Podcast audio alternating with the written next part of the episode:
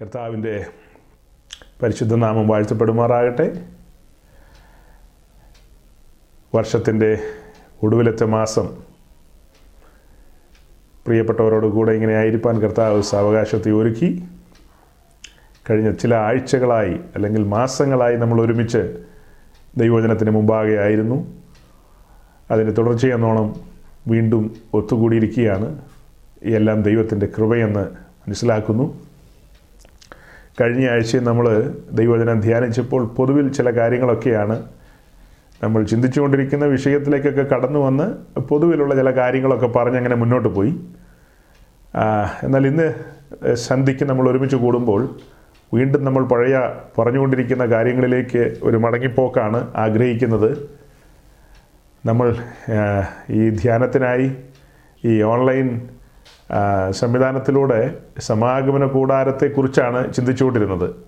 അല്ലെങ്കിൽ സമാഗമന കൂടാരത്തെ ആസ്പദമാക്കിയാണ് നാം ഈ ഓൺലൈൻ ഫെലോഷിപ്പിൽ കാര്യങ്ങൾ സംസാരിച്ചു കൊണ്ടിരുന്നത് നമ്മളുടെ ഈ ഫെലോഷിപ്പിനകത്ത് സമാഗമന കൂടാരം അഥവാ ടാബർനാക്കിൽ അതിനെക്കുറിച്ച് സംസാരിച്ച് തുടങ്ങിയതിന് ശേഷം പിന്നെയും വേറെ പല ഫോറങ്ങളിലും എനിക്ക് സംസാരിക്കുവാനുള്ള അവസരം ദൈവത്താൽ ഒരുക്കപ്പെട്ടു.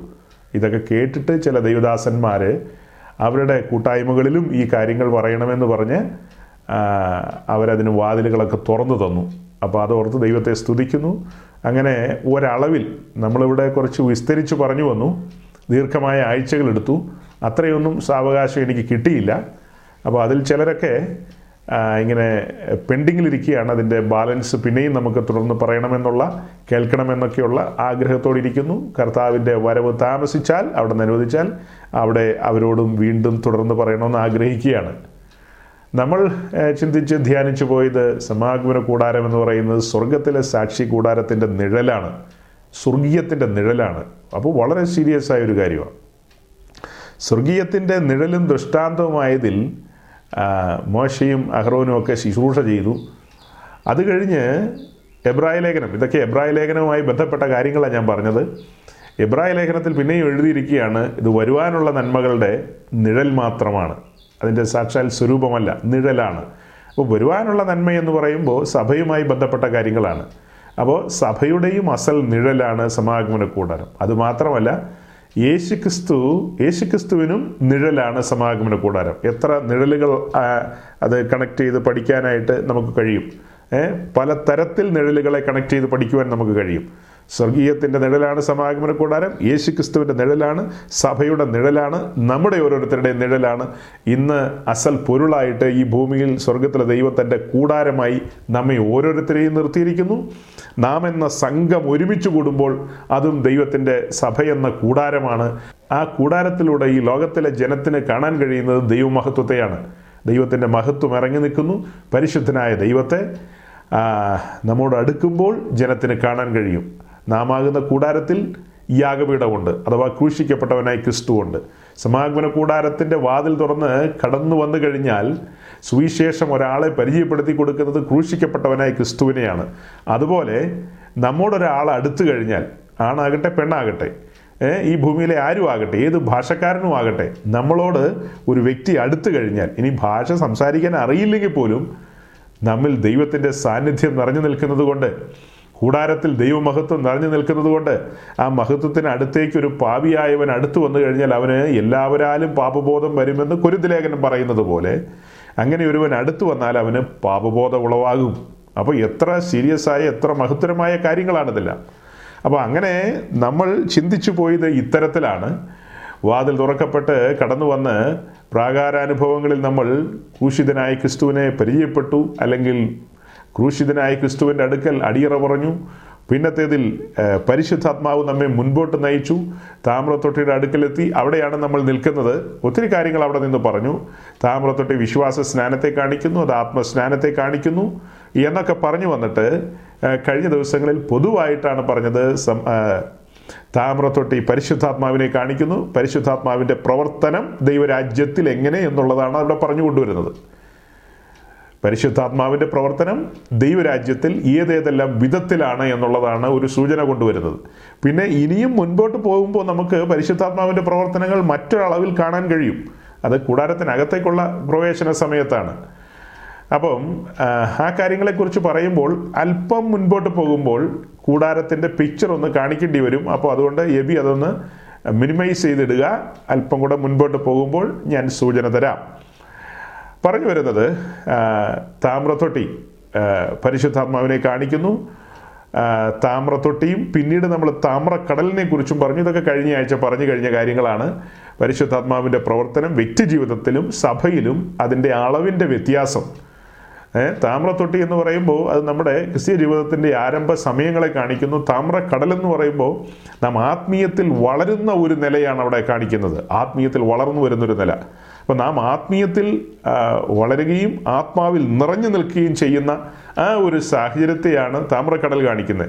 അതിനോട് കണക്ട് ചെയ്ത് ഞാൻ പറഞ്ഞ ഒരു വാക്യമാണ് നേരത്തെ വായിച്ചു പോയതാണ് നമുക്കറിയാവുന്ന വാക്യമാണ് യോഹനന്റെ സുവിശേഷം ഏഴാം അധ്യായത്തിന് മുപ്പത്തി ഏഴും മുപ്പത്തെട്ടും വാക്യങ്ങൾ. Gospel John chapter seven verse thirty seven thirty eight അത് അറിയാവുന്നതായതുകൊണ്ട് വായിക്കുന്നില്ല. അതായത് ഉത്സവത്തിന്റെ മഹാദിനമായ ഒടുക്കത്തെ നാളിൽ യേശു ക്രിസ്തു നിന്നുകൊണ്ട് പറഞ്ഞ കാര്യങ്ങളാണ്. തന്നിൽ വിശ്വസിക്കുന്നവന്റെ ഉള്ളിൽ നിന്ന് തിരുവഴുത്ത് പറയുന്നത് പോലെ ജീവജല നദികൾ ഒഴുകും. ജീവജല നദികൾ ഒഴുകും. അപ്പോൾ ആ ജീവജല നദി ഒഴുകേണ്ടതുണ്ട്.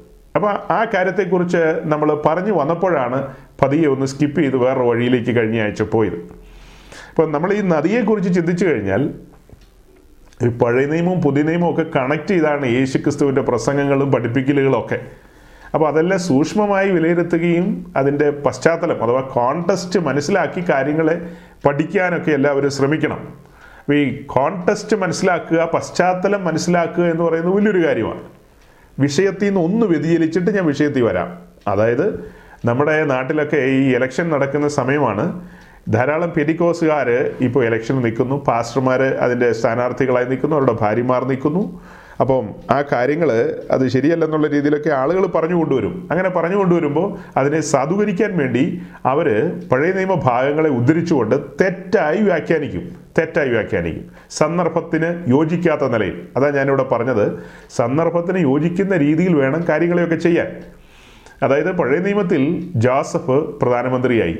ദാനിയൽ അവിടെ വലിയ ഭരണ തലവനായിട്ട് എത്തി. സെറുബാബേൽ പിന്നെ നെഹമായ ഇവരൊക്കെ ഭരണതലങ്ങളിലേക്ക് എത്തിപ്പെട്ടവരാണ് എന്നുള്ള കാര്യങ്ങളൊക്കെ പറയും. അപ്പോൾ പഴയ നിയമത്തിലെ ഭാഗങ്ങളാണ് അതൊക്കെ. അതെടുത്ത് ഉദ്ധരിച്ചു പറയും. സാധാരണ ഒരാൾ പെട്ടെന്ന് കേട്ട് കഴിഞ്ഞാൽ ഒന്ന് തലക്കറങ്ങി പോകും. ശരിയാണല്ലോ. ഇവരൊക്കെ ഭരിച്ചല്ലോ. പിന്നെ നമുക്കും എന്തുകൊണ്ട് ഭരിച്ചുകൂടാ എന്നൊരു ചിന്ത വരും. അപ്പോൾ അവിടെ ഓർക്കണം ജോസഫ് ഒരിക്കലും ഒരു ഇലക്ഷനിൽ നിന്ന് ജയിച്ച് പ്രധാനമന്ത്രിയായതല്ല. ജോസഫ് ഒരു സ്വപ്നം വ്യാഖ്യാനിച്ചതിന്റെ പേരിൽ രാജാവിന് തന്നോട് താല്പര്യം തോന്നി. തന്റെ മികവ് കണ്ടിട്ട് രാജാവ് തനിക്കൊരു അപ്പോയിൻമെന്റ് കൊടുക്കുക ചെയ്തത് അതായത് മനുഷ്യരാൽ തിരഞ്ഞെടുക്കപ്പെട്ട ഒരാളല്ല താൻ. മനുഷ്യർ മീൻസ് പൊതുജനത്താൽ തിരഞ്ഞെടുക്കപ്പെട്ട ഒരാളല്ല താൻ. ദൈവത്താൽ രാജാവിന്റെ ഹൃദയത്തിൽ ഒരു താല്പര്യം തോന്നിച്ച് ദൈവത്തിന്റെ പദ്ധതികളുടെ നിവൃത്തീകരണത്തിന് വേണ്ടി ഈ വ്യക്തിയെ അവിടെ കൊണ്ടുപോയി ആക്കിയതാണ് ദൈവം. അത് ദൈവത്തിന്റെ ചില കാര്യപരിപാടികളാണ്.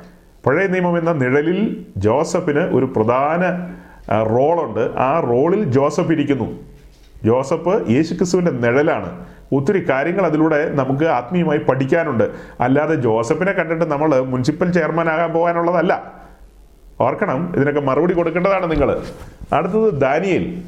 ദാനിയലിന്റെ കൂടെയുള്ള കൂട്ടുകാരാണ് ആ സമയത്ത്. ഷാദ്രക് മേശക്ക് അഭേദ്നഹോ ഈ ആൾക്കാരെ കുറിച്ച് ഇവർ പറയും. അതായത് ഇവരൊക്കെ ഭരണതലത്തിൽ ഉണ്ടായിരുന്നല്ലോ അതുകൊണ്ട് നമുക്ക് എന്തുകൊണ്ട് ചെയർമാൻ ആയിക്കൂടാ മേയർ ആയിക്കൂടാ പഞ്ചായത്ത് പ്രസിഡന്റ് ആയിക്കൂടാ എം എൽ എ ആയിക്കൂടാ എന്നൊക്കെ പറഞ്ഞു വരും. ഓർക്കണം ജോസഫിന്റെ കാലമല്ല ഇത്. ഇത് തികച്ചും വ്യത്യസ്തമായ കാലമാണ്. ഈ കാലഘട്ടത്തിലേക്ക് വന്നപ്പോൾ ഇസ്രായേൽ പ്രവാസത്തിലേക്ക് പോന്നു. ദൈവം എഴുന്നേൽപ്പിച്ച ഒരു മനുഷ്യൻ. നെബുക്കത് നേസർ ഏ? ദൈവം എഴുന്നേൽപ്പിച്ച മനുഷ്യൻ. ഇസ്രായേലിന്റെ ശത്രു. അത് ദൈവം എഴുന്നേൽപ്പിച്ചതാ. ആ മനുഷ്യനാൽ ഇസ്രായേൽ പ്രവാസത്തിലേക്ക് വന്നു. പ്രവാസത്തിൽ പിടിക്കപ്പെട്ടു വന്ന യൗവനക്കാരാണ് ദാനിയലും പിന്നെ ശദ്രക് മേശക്ക് അഭേദനവും മുതലായവരൊക്കെ. അവർ പി എസ് സി വഴി ഒരു ജോലിക്ക് അപേക്ഷിച്ചു. അപ്പോൾ പി എസ് സി വഴി കിട്ടിയ ജോലി അതിൽ ഏർപ്പെട്ടു. ഈ എന്നൊക്കെ പറയുന്ന പാർട്ടികളോട് എന്താ മറുപടി പറയുക? അവർ നിർബന്ധിതമായി ജോലിക്ക് ഏർപ്പെടേണ്ടി വന്നു. അവർ നിർബന്ധിതമായി ജോലി ചെയ്യേണ്ടി വന്നു. കാരണം അവർ പ്രവാസികളാണ്. അവർ അവിടെ സ്വാതന്ത്ര്യത്തിലല്ല അടിമകളെ പോലെയാണ് പിടിച്ചോണ്ട് വന്നിരിക്കുന്നത്. രാജാവിന് ബോധിച്ചതുപോലെ ചെയ്യാം. അന്നൊരു ജനാധിപത്യ ഭരണമല്ല. അന്ന് ഏകാധിപത്യ ഭരണമാണ് ചക്രവർത്തി ഭരിക്കുന്നു. മുഴു ലോകത്തിന്റെയും ചക്രവർത്തി നബുക്കത് നേസർ. അദ്ദേഹം ആരെവിടെയെന്ന് ചോദിച്ചാൽ പോടാന്ന് പറയാൻ പറ്റില്ല. ആരെവിടെയെന്ന് ചോദിച്ചാൽ അടിയനിതാന്നല്ലാതെ ആർക്കും പറയാൻ പറ്റില്ല. അങ്ങനത്തെ ഒരു കാലം. ഇന്നിപ്പം നരേന്ദ്രമോദി ആരെവിടെയെന്ന് ചോദിച്ചു കഴിഞ്ഞാൽ അവിടെ ആരും ഇല്ലെന്ന് വേണേൽ പറയാം. അതുകൊണ്ട് വലിയ കുഴപ്പമൊന്നും സംഭവിക്കാൻ പോകില്ല അന്നത്തെ കാലത്ത് അങ്ങനെ പറഞ്ഞു കഴിഞ്ഞാൽ കഴുത്ത് അതായത് ശരീരത്തിന്റെ മുകളിൽ അതായത് കഴുത്തിന് മുകളിൽ തല കാണില്ല. അത്ര മാത്രം. വേറെ കുഴപ്പമൊന്നും ഉണ്ടാവില്ല. അപ്പോൾ അത്രയ്ക്ക് പവർഫുൾ ആയൊരു ഭരണമാണ് ചക്രവർത്തിയുടെ ഭരണം. ആ ഭരണകാലത്ത് ഈ പ്രിയപ്പെട്ടവരെ ഭരണത്തിൽ കൊണ്ടുവന്നതിന്റെ കാരണം ഇവരെ രാജാവ് വിവിധ നിലകളിൽ മനസ്സിലാക്കി. അല്ല സാമർഥ്യമുള്ള യൗവനക്കാർ ഇവന്മാർ യഹൂദന്മാരല്ലേ? ബുദ്ധി രാക്ഷസന്മാരാ. വലിയ മികവുണ്ട്. അപ്പോൾ അത് തന്റെ രാജ്യത്തിന് പ്രയോജനപ്പെടണം. അല്ലാതെ ഈ പ്രവാസത്തിൽ വന്ന ലക്ഷക്കണക്കിന് ആൾക്കാരെ എല്ലാം പിടിച്ച് രാജാവ് ജോലി കൊടുത്തു എന്നോ അവർ ഭരണത്തിൽ പങ്കാളിത്തം വന്നു എന്നൊന്നും ആരും ചിന്തിച്ചേക്കരുത്. കുറച്ച് പേർക്ക് മികവുള്ള കുറച്ച് പേർക്ക് അവസരം കിട്ടി. അപ്പോൾ അത് അവിടുത്തെ പഞ്ചായത്ത് ഇലക്ഷനിൽ നിന്നല്ല ദാനിയൽ ജയിച്ചിങ് വന്നത്. ദാനിയൽ അന്നത്തെ കാലത്ത് ഭരണത്തിന്റെ ലാസ്റ്റ് വാക്ക് എന്ന് പറയുന്നത് ചക്രവർത്തിയാണ്. ചക്രവർത്തിയുടെ കീഴിലുള്ള തന്റെ ഗവൺമെന്റിന്റെ ഭാഗമാണ് ഇവരൊക്കെ ആയത്. അല്ലാതെ രാജാവിന്റെ മകനോ രാജാവിന്റെ പെങ്ങടെ മോനോ അങ്ങനെയൊന്നും അല്ല ദാനിയൽ. ഏ ഇന്ന് നമ്മൾ ഒരു കളക്ടറോ ഒരു പോലീസ് ഓഫീസറോ ഒരു നിയമജ്ഞനോ അങ്ങനെ എന്തെങ്കിലും ഒരു പദവിയിൽ നമ്മുടെ ഒരാൾ വരുന്നത് പോലെയാണ് അവരന്ന് അങ്ങനെ ഒരു പൊസിഷനിൽ വന്നത്. അപ്പം ഞാൻ ജോസഫിന്റെ കാര്യം പറഞ്ഞു ദാനിയലിന്റെ കാര്യം പറഞ്ഞു. വഞ്ചനയാണ്. ഈ ഉപദേശിമാരെല്ലാം അവരുടെ സൗകര്യത്തിന് വേണ്ടി വചനം വളച്ചൊടിക്കുന്നതാണ് ഇപ്പം ഞാൻ പറഞ്ഞത്. പഴയ നിയമത്തിലെ ഈ കാര്യങ്ങളെ എടുത്ത് പൊക്കിക്കൊണ്ട് വന്നിട്ട് നമുക്ക് നിൽക്കാന്ന് പറയും. ഓക്കെ. നെബുക്കുദ്നേസർ താങ്കളെ വിളിച്ച് ഇങ്ങനെ ഒരു പദവിയിലേക്ക് എം പി ആകാൻ കൊണ്ടുപോയാൽ പൊയ്ക്കോ? ഇപ്പോൾ പറഞ്ഞത് നെബുക്കുദ്നേസർ നിങ്ങളെ പിടിച്ച് എം പി ആക്കുകയാണെങ്കിൽ നിങ്ങൾ അയക്കോ? നരേന്ദ്രമോദി പിടിച്ച് എം പി ആക്കുകയാണെങ്കിൽ അയക്കോ? പക്ഷേ ഇത് മനുഷ്യരുടെ മുമ്പിൽ പോയി വോട്ട് ചോദിച്ച് അങ്ങനെ വന്ന് എം പിയോ എം എൽ എ ഒക്കെ ആയി പഞ്ചായത്ത് പ്രസിഡന്റോ പഞ്ചായത്ത് മെമ്പറോ ഒക്കെ ആകുക എന്ന് പറയുന്നത് ദൈവമക്കൾക്ക് യോജിച്ചതല്ല. അതിന് ഈ പഴയ നിയമ ഭാഗങ്ങൾ എടുത്ത് കൊണ്ടുവരുന്നത് അശേഷം യോഗ്യമല്ല. ഇതൊക്കെ ഞാൻ സൂചിപ്പിച്ചിട്ടുള്ളതാണ്. ദാവീദ് അവിടെ രാജാവായിരുന്നെന്ന് ആൾക്കാർ പറയുന്നു. ഓക്കെ ഇവിടെ നമ്മെ സംബന്ധിച്ച് നാം ദൈവരാജ്യത്തിലെ രാജാക്കന്മാരാണ്. സെയിം തന്നെയാണ് നില. അതിലും വലിയ നിലയാണ്. ദാവീദിന്റെ ബൗണ്ടറി എന്ന് പറയുന്നത് മിനിമം ബൗണ്ടറിയാണ്. Minimum boundary. ആ ബൗണ്ടറി ഒക്കെ നമുക്കറിയാം. പക്ഷെ നമ്മുടെ ബൗണ്ടറി എന്ന് പറയുന്നത് അത് ലിമിറ്റ്ലെസ് ആണ് ലിമിറ്റ്ലെസ് ബൗണ്ടറി. അപ്പോൾ ഇന്ന് കർത്താവ് നമ്മിൽ വസിച്ചുകൊണ്ട് ദൈവത്തിന്റെ പരിശുദ്ധാത്മാവിനാൽ നാം ജീവനിൽ വാഴുന്നവരാണ്. അപ്പോൾ വലിയൊരു പദവിയിലേക്ക് വന്നവരാണ്. ആ നമ്മയാണ് പഴയ നിയമത്തിലെ ചില ഭാഗങ്ങളൊക്കെ പറഞ്ഞ് തെറ്റായ നിലയിൽ വഞ്ചിച്ച് കളയുന്നത്. സൂചനകൾ കഴിഞ്ഞു. അപ്പം വിശ്വസിക്കുന്നവന്റെ ഉള്ളിൽ നിന്ന് തിരുവഴുത്ത് പറയുന്നത് പോലെ ജീവജല നദികൾ ഒഴുകും. അപ്പം ഈ കാര്യങ്ങളെക്കുറിച്ച് നമ്മൾ ചിന്തിക്കുമ്പോൾ അതിന് ഉൽപ്പത്തി പുസ്തകം രണ്ടാം അധ്യായത്തിന്റെ പത്തും പതിനൊന്നും വാക്യം നമുക്കൊന്ന് വായിക്കണം. ഉൽപ്പത്തി പുസ്തകം. Genesis chapter two verse ten and eleven അത് രണ്ടും വായിക്കുന്നതിന് മുമ്പ് അതിന്റെ എട്ടും ഒമ്പതും വാക്യം നമുക്കറിയാം. അതായത് ദൈവം ഭൂമിയെ സൃഷ്ടിച്ചു. ആ സൃഷ്ടിച്ച ഭൂമിയിൽ തന്റെ തോട്ടത്തെ കൊണ്ടുവന്നു. ആ തോട്ടത്തിൽ മനുഷ്യനെയാക്കി. ആ തോട്ടത്തിന്റെ ഒത്ത നടുവിൽ രണ്ട് വൃക്ഷങ്ങളെ വെച്ചു. ഇങ്ങനെ കാര്യങ്ങളെല്ലാം അത് സെറ്റ് ചെയ്തതിന് ശേഷം അടുത്ത കാര്യമാണ് പത്തും പതിനൊന്നും വാക്യം. വായിച്ചാട്ടെ ഓട്ടം നനയ്ക്കുവാൻ ഒരു നദി ഏതിൽ നിന്നും പുറപ്പെട്ടു? അത് അവിടെ നിന്ന് നാല് ശാഖയായി പിരിഞ്ഞു. ഒന്നാമത്തേതിന് പീശോൻ എന്നു പേർ. അത് ഹവീല ദേശമൊക്കെയും ചുറ്റുന്നു അവിടെ പൊന്നുണ്ട്. ആ ദേശത്തിലെ പൊന്ന് മേത്ത മേത്തരമാകുന്നു. അവിടെ പുൽക്കുലവും ഹോമേതകവുമുണ്ട് രണ്ടാം നദിക്ക് ഈഹോൻ എന്ന പേർ. അത് ദേശമൊക്കെയും ചുറ്റുന്നു. മൂന്നാം നദിക്ക് ഇടുക്കൽ എന്ന പേർ. ഒഴുകുന്നു നാലാം നദി അപ്പൊ തോട്ടം നനപ്പാൻ ഒരു നദി ഒഴുകുന്ന കാര്യമാണ് ഇവിടെ തുടങ്ങുന്നത്. വിശുദ്ധ ബൈബിളിൽ നദിയെക്കുറിച്ച് നമ്മൾ ആദ്യം കാണുന്ന ഭാഗം ഇതാണ്. ഉൽപ്പത്തി പുസ്തകം രണ്ടാം അധ്യായത്തിന്റെ ഈ വാക്യങ്ങളിലാണ് ഒരു നദി പുറപ്പെടുന്നത് കാണുന്നത്. അത് കഴിഞ്ഞ് പിന്നെ അങ്ങനെ പുസ്തകങ്ങൾ പരതി കഴിഞ്ഞാൽ ധാരാളം നദികളെക്കുറിച്ച് വിവിധ നിലകളിലുള്ള വർണനകളുണ്ട്. ഈ ഒഴുകിയ നദി പരിശുദ്ധാത്മാവിനെ കാണിക്കുന്നു. പരിശുദ്ധാത്മാവിനെ കുറിച്ച് പറയുവാനാണ് നമ്മൾ ഈ നദിയുടെ വിഷയം എടുക്കുന്നത്. അപ്പോൾ നദിയെക്കുറിച്ച് പറയുമ്പോൾ അത് ഒഴുകി തുടങ്ങുമ്പോൾ നാല് ശാഖയായി പിരിയുന്നുണ്ട്. അപ്പോൾ അതിൽ ഓരോന്നും ഏതെല്ലാം ഭാഗങ്ങളിലൂടെ ഒഴുകിയെന്നും അതിന്റെ ഓരോന്നിന്റെയും ഗൗരവം നമ്മൾ മനസ്സിലാക്കേണ്ടതുണ്ട്. അത് മുഴുവനും പറയാൻ എന്തായാലും ഇന്ന് എനിക്ക് ഒരു സാവകാശമില്ല കുറച്ച് കാര്യങ്ങൾ അതിൽ നിന്ന് പറഞ്ഞ് എന്താ നമുക്ക് ഈ കൂടാരത്തിനകത്തേക്കൊന്ന് കയറാനുള്ള ചില കാര്യങ്ങളും കൂടെ പറഞ്ഞിട്ട് ഇന്ന് അവസാനിപ്പിക്കാമെന്ന് വിചാരിക്കുന്നു. നദിയുടെ കാര്യം പിന്നീട് അതിന്റെ അതിന്റെ പൂർണമായൊരു വർണന പിന്നീട് ഏതെങ്കിലും ഒരു കാലത്ത് ഏതെങ്കിലും ഒരു സമയത്ത് സാവകാശം പോലെ പറഞ്ഞ് പിന്നീട് കൊണ്ടുവരാം. ഏ? അപ്പം ഈ കൂടാരത്തിന് വെളിയിലാണ് നമ്മൾ ഇപ്പോഴും നിൽക്കുന്നത്. പ്രാകാരാനുഭവത്തിലാണ് നിൽക്കുന്നത്. കൂടാരത്തിനകത്തേക്ക് കയറി കൂടാരം അറശീല മാറ്റി കൂടാരത്തിനകത്തേക്ക് ഇതുവരെ കയറിയിട്ടില്ല. അപ്പോൾ അതിന് കയറാനുള്ള ഒരു സംവിധാനമൊക്കെ ഒന്ന് ഒരുക്കിയിട്ട് വേണം ഇന്ന് പിരിയാനായിട്ട്. വരും ദിവസങ്ങളിൽ നമുക്ക് കൂടാരത്തിനകത്തേക്ക് കയറേണ്ടതുണ്ട്. അപ്പോൾ നദിയെക്കുറിച്ച് പറയുമ്പോൾ നദി പരിശുദ്ധാത്മാവിന്റെ പ്രവർത്തനത്തെയാണ് കാണിക്കുന്നത്. ആ നദി ചെല്ലുന്ന ഭാഗങ്ങളിലൊക്കെ ഉണ്ടാകുന്ന വ്യത്യാസങ്ങളും വ്യതിയാനങ്ങളെക്കുറിച്ചൊക്കെയാണ് അതിൽ സൂചന കൊണ്ടുവരുന്നത്. നദിയെക്കുറിച്ച് പറയുമ്പോൾ നമ്മളൊക്കെ സൺഡേ സ്കൂൾ കുട്ടികളായിട്ട് ഇരിക്കുന്ന കാലം മുതലേ കേൾക്കുന്ന ഒരു ഒരു സങ്കീർത്തനമാണ് ഒന്നാം സങ്കീർത്തനം. ആ ഒന്നാം സങ്കീർത്തനത്തിന്റെ തുടക്കത്തിൽ തന്നെ പറഞ്ഞുകൊണ്ട് വരുമ്പോൾ അതിന്റെ മൂന്നാം വാക്യം ഒന്നാമത്തെ സങ്കീർത്തനം സാംസ് ഫസ്റ്റ് സാംസ് വൺ ഒന്നാമത്തെ സങ്കീർത്തനത്തിന്റെ മൂന്നാമത്തെ വാക്യത്തിനകത്ത് എഴുതിയിരിക്കുന്നത് ഒന്ന് വായിക്കാം. അവൻ ആറ്റരികത് നട്ടിരിക്കുന്നതും ഉം. കാലത്ത് ഫലം കായ്ക്കുന്നതും ഇല വളാത്തതുമായ വൃക്ഷം പോലെ ഇരിക്കും അവൻ ചെയ്യുന്നതൊക്കെയും സാധിക്കും ആ, ഒരു ഭക്തനായ മനുഷ്യന്റെ കാര്യമാണ് തുടക്കത്തിലെ വാക്യം മുതൽ പറഞ്ഞു കൊണ്ടുവരുന്നത്. അങ്ങനെ പറഞ്ഞു കൊണ്ടുവന്നിട്ട് ആ ആ അതെ അതെ. തക്ക കാലത്ത് ഫലം കായ്ക്കണം. അപ്പോൾ ഫലം കായ്ക്കുക എന്നുള്ളൊരു വിഷയം. ഫലം കായ്ക്കണമെങ്കിൽ ആറ്റരികത്ത് നടണം. ആറ്റരികത്ത് എന്ന് പറയുമ്പോൾ എന്റെ അർത്ഥം നദിക്ക് സൈഡിൽ നിന്നുള്ള അർത്ഥം ചിന്തിച്ചാൽ മതി. നദിയുമായി ബന്ധപ്പെട്ട് കിടക്കുന്നു അല്ലെങ്കിൽ വെള്ളവുമായി ബന്ധപ്പെട്ട് കിടക്കുന്ന ഒരു കാര്യം. അങ്ങനെ ഈ വൃക്ഷത്തിന്റെ വേര് ഈ വെള്ളത്തിലേക്ക് ഇറങ്ങി വെള്ളത്തിൽ നിന്ന് വലിച്ചെടുക്കേണ്ട കാര്യങ്ങളെല്ലാം വലിച്ചെടുത്ത് കഴിയുമ്പോൾ അത് അതായത് സഖ്യ ചെയ്യുമ്പോൾ അങ്ങനെ അതിന്റെ ജീവന് വേണ്ടി ജീവനത്തിന് വേണ്ടിയ കാര്യങ്ങൾ വലിച്ചെടുത്ത് കഴിയുമ്പോൾ നിശ്ചയമായും അതിൽ നിന്ന് ഫലം പുറപ്പെടുവിക്കപ്പെടും. അപ്പോൾ ഈ നദി ഒഴുകണം. നദി ഒഴുകുന്ന കാര്യത്തെക്കുറിച്ച് പിന്നത്തേതിൽ നമ്മൾ എസ് എ കെലിന്റെ പുസ്തകം നാൽപ്പത്തേഴിലൊക്കെ നമുക്ക് കാണാവുന്നതാണ്. നദി ഒഴുകുമ്പോൾ ആ നദി എവിടെയെല്ലാം ചെന്ന് ചേരുന്നു? അങ്ങനെ ചെന്ന് ചേരുന്ന സ്ഥലങ്ങളിലെല്ലാം ചലിക്കുന്ന പ്രാണികളുണ്ടാകും. ജീവനില്ലാത്ത സ്ഥലങ്ങളിലേക്ക് നദി കടന്നു ചെല്ലുമ്പോൾ അവിടെ ജീവന്റെ ഒരു വ്യാപാരം ഉണ്ടാകുന്ന കാര്യം നമുക്ക് കാണാൻ കഴിയും. അപ്പോൾ നമ്മളിവിടെ പറഞ്ഞു കൊണ്ടുവരുന്നൊരു കാര്യം ഒരുവൻ രക്ഷാനിർണയം പ്രാപിച്ച് ദൈവരാജ്യത്തിലേക്ക് വന്നു പരിശുദ്ധാത്മാവിനെ മുൻപോട്ട് നയിക്കുന്നു അഥവാ വിശ്വാസ സ്നാനത്തിലേക്ക് നയിക്കുന്നു. വിശ്വാസ സ്നാനം ഏറ്റെടുത്തവൻ അല്ലെങ്കിൽ വിശ്വാസ സ്നാനത്തിലൂടെ ആ സമർപ്പണ ജീവിതത്തിലേക്ക് വന്ന വ്യക്തി പിന്നത്തേതിൽ കാത്തിരുന്ന് ആത്മസ്നാനവും പ്രാപിക്കണം. പിന്നത്തേതിൽ കാത്തിരുന്ന് ആത്മസ്നാനം പ്രാപിക്കണം. ആത്മസ്നാനം ക്രിസ്തീയ ജീവിതത്തിൽ ഏറ്റവും അനിവാര്യമാണത്. ഒഴിച്ചുകൂടാൻ കഴിയാത്തതാണ്.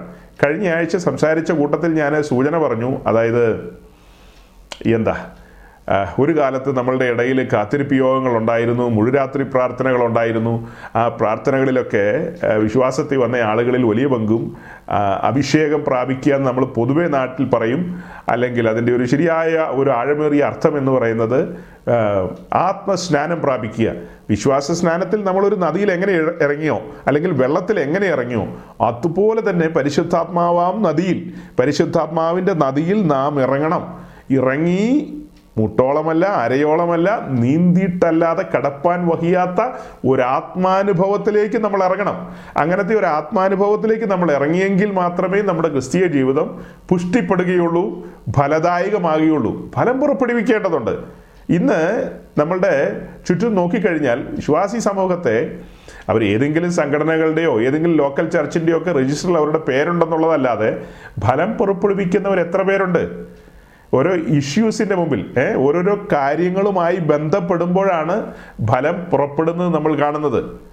ഈ യൂട്യൂബൊക്കെ തുറന്നു കഴിഞ്ഞാൽ അല്ലെങ്കിൽ സോഷ്യൽ മീഡിയ ഒക്കെ തുറന്നു കഴിഞ്ഞാൽ അതിലെ കമന്റ് സെക്ഷനുകളൊക്കെ അതിലെ കമന്റ് സെക്ഷനുകളൊക്കെ വായിച്ചു കഴിഞ്ഞാൽ നമ്മൾ അശി നമ്മൾ അല്പമായിട്ടൊന്ന് ബോധം കെട്ടുപോകും. കാരണം പിണ്ടിക്കോസുകാരായ ആൾക്കാരൊക്കെ ഓരോരുത്തർക്ക് കൊടുക്കുന്ന മറുപടികളും അതിന്റെ ആ കമന്റിന്റെ നിലവാരങ്ങളൊക്കെ വായിച്ചു കഴിഞ്ഞാൽ എന്റെ ദൈവമേ ഇത് ഉപ്പിനാൽ രുചി വരുത്തിയതാണോ? ഇത് എന്താ ഇവർ ഈ പറയുന്നതെന്ന് ഓർത്ത് നമ്മൾ അത്ഭുതപ്പെട്ടു പോകും. അപ്പം ഫലം പുറപ്പെടുവിക്കാത്ത ഒരു കാലഘട്ടത്തിലാണ് നമ്മൾ ജീവിക്കുന്നത്. ഈ നദി നദിയിൽ വെള്ളം നിറഞ്ഞിരിപ്പുണ്ട്.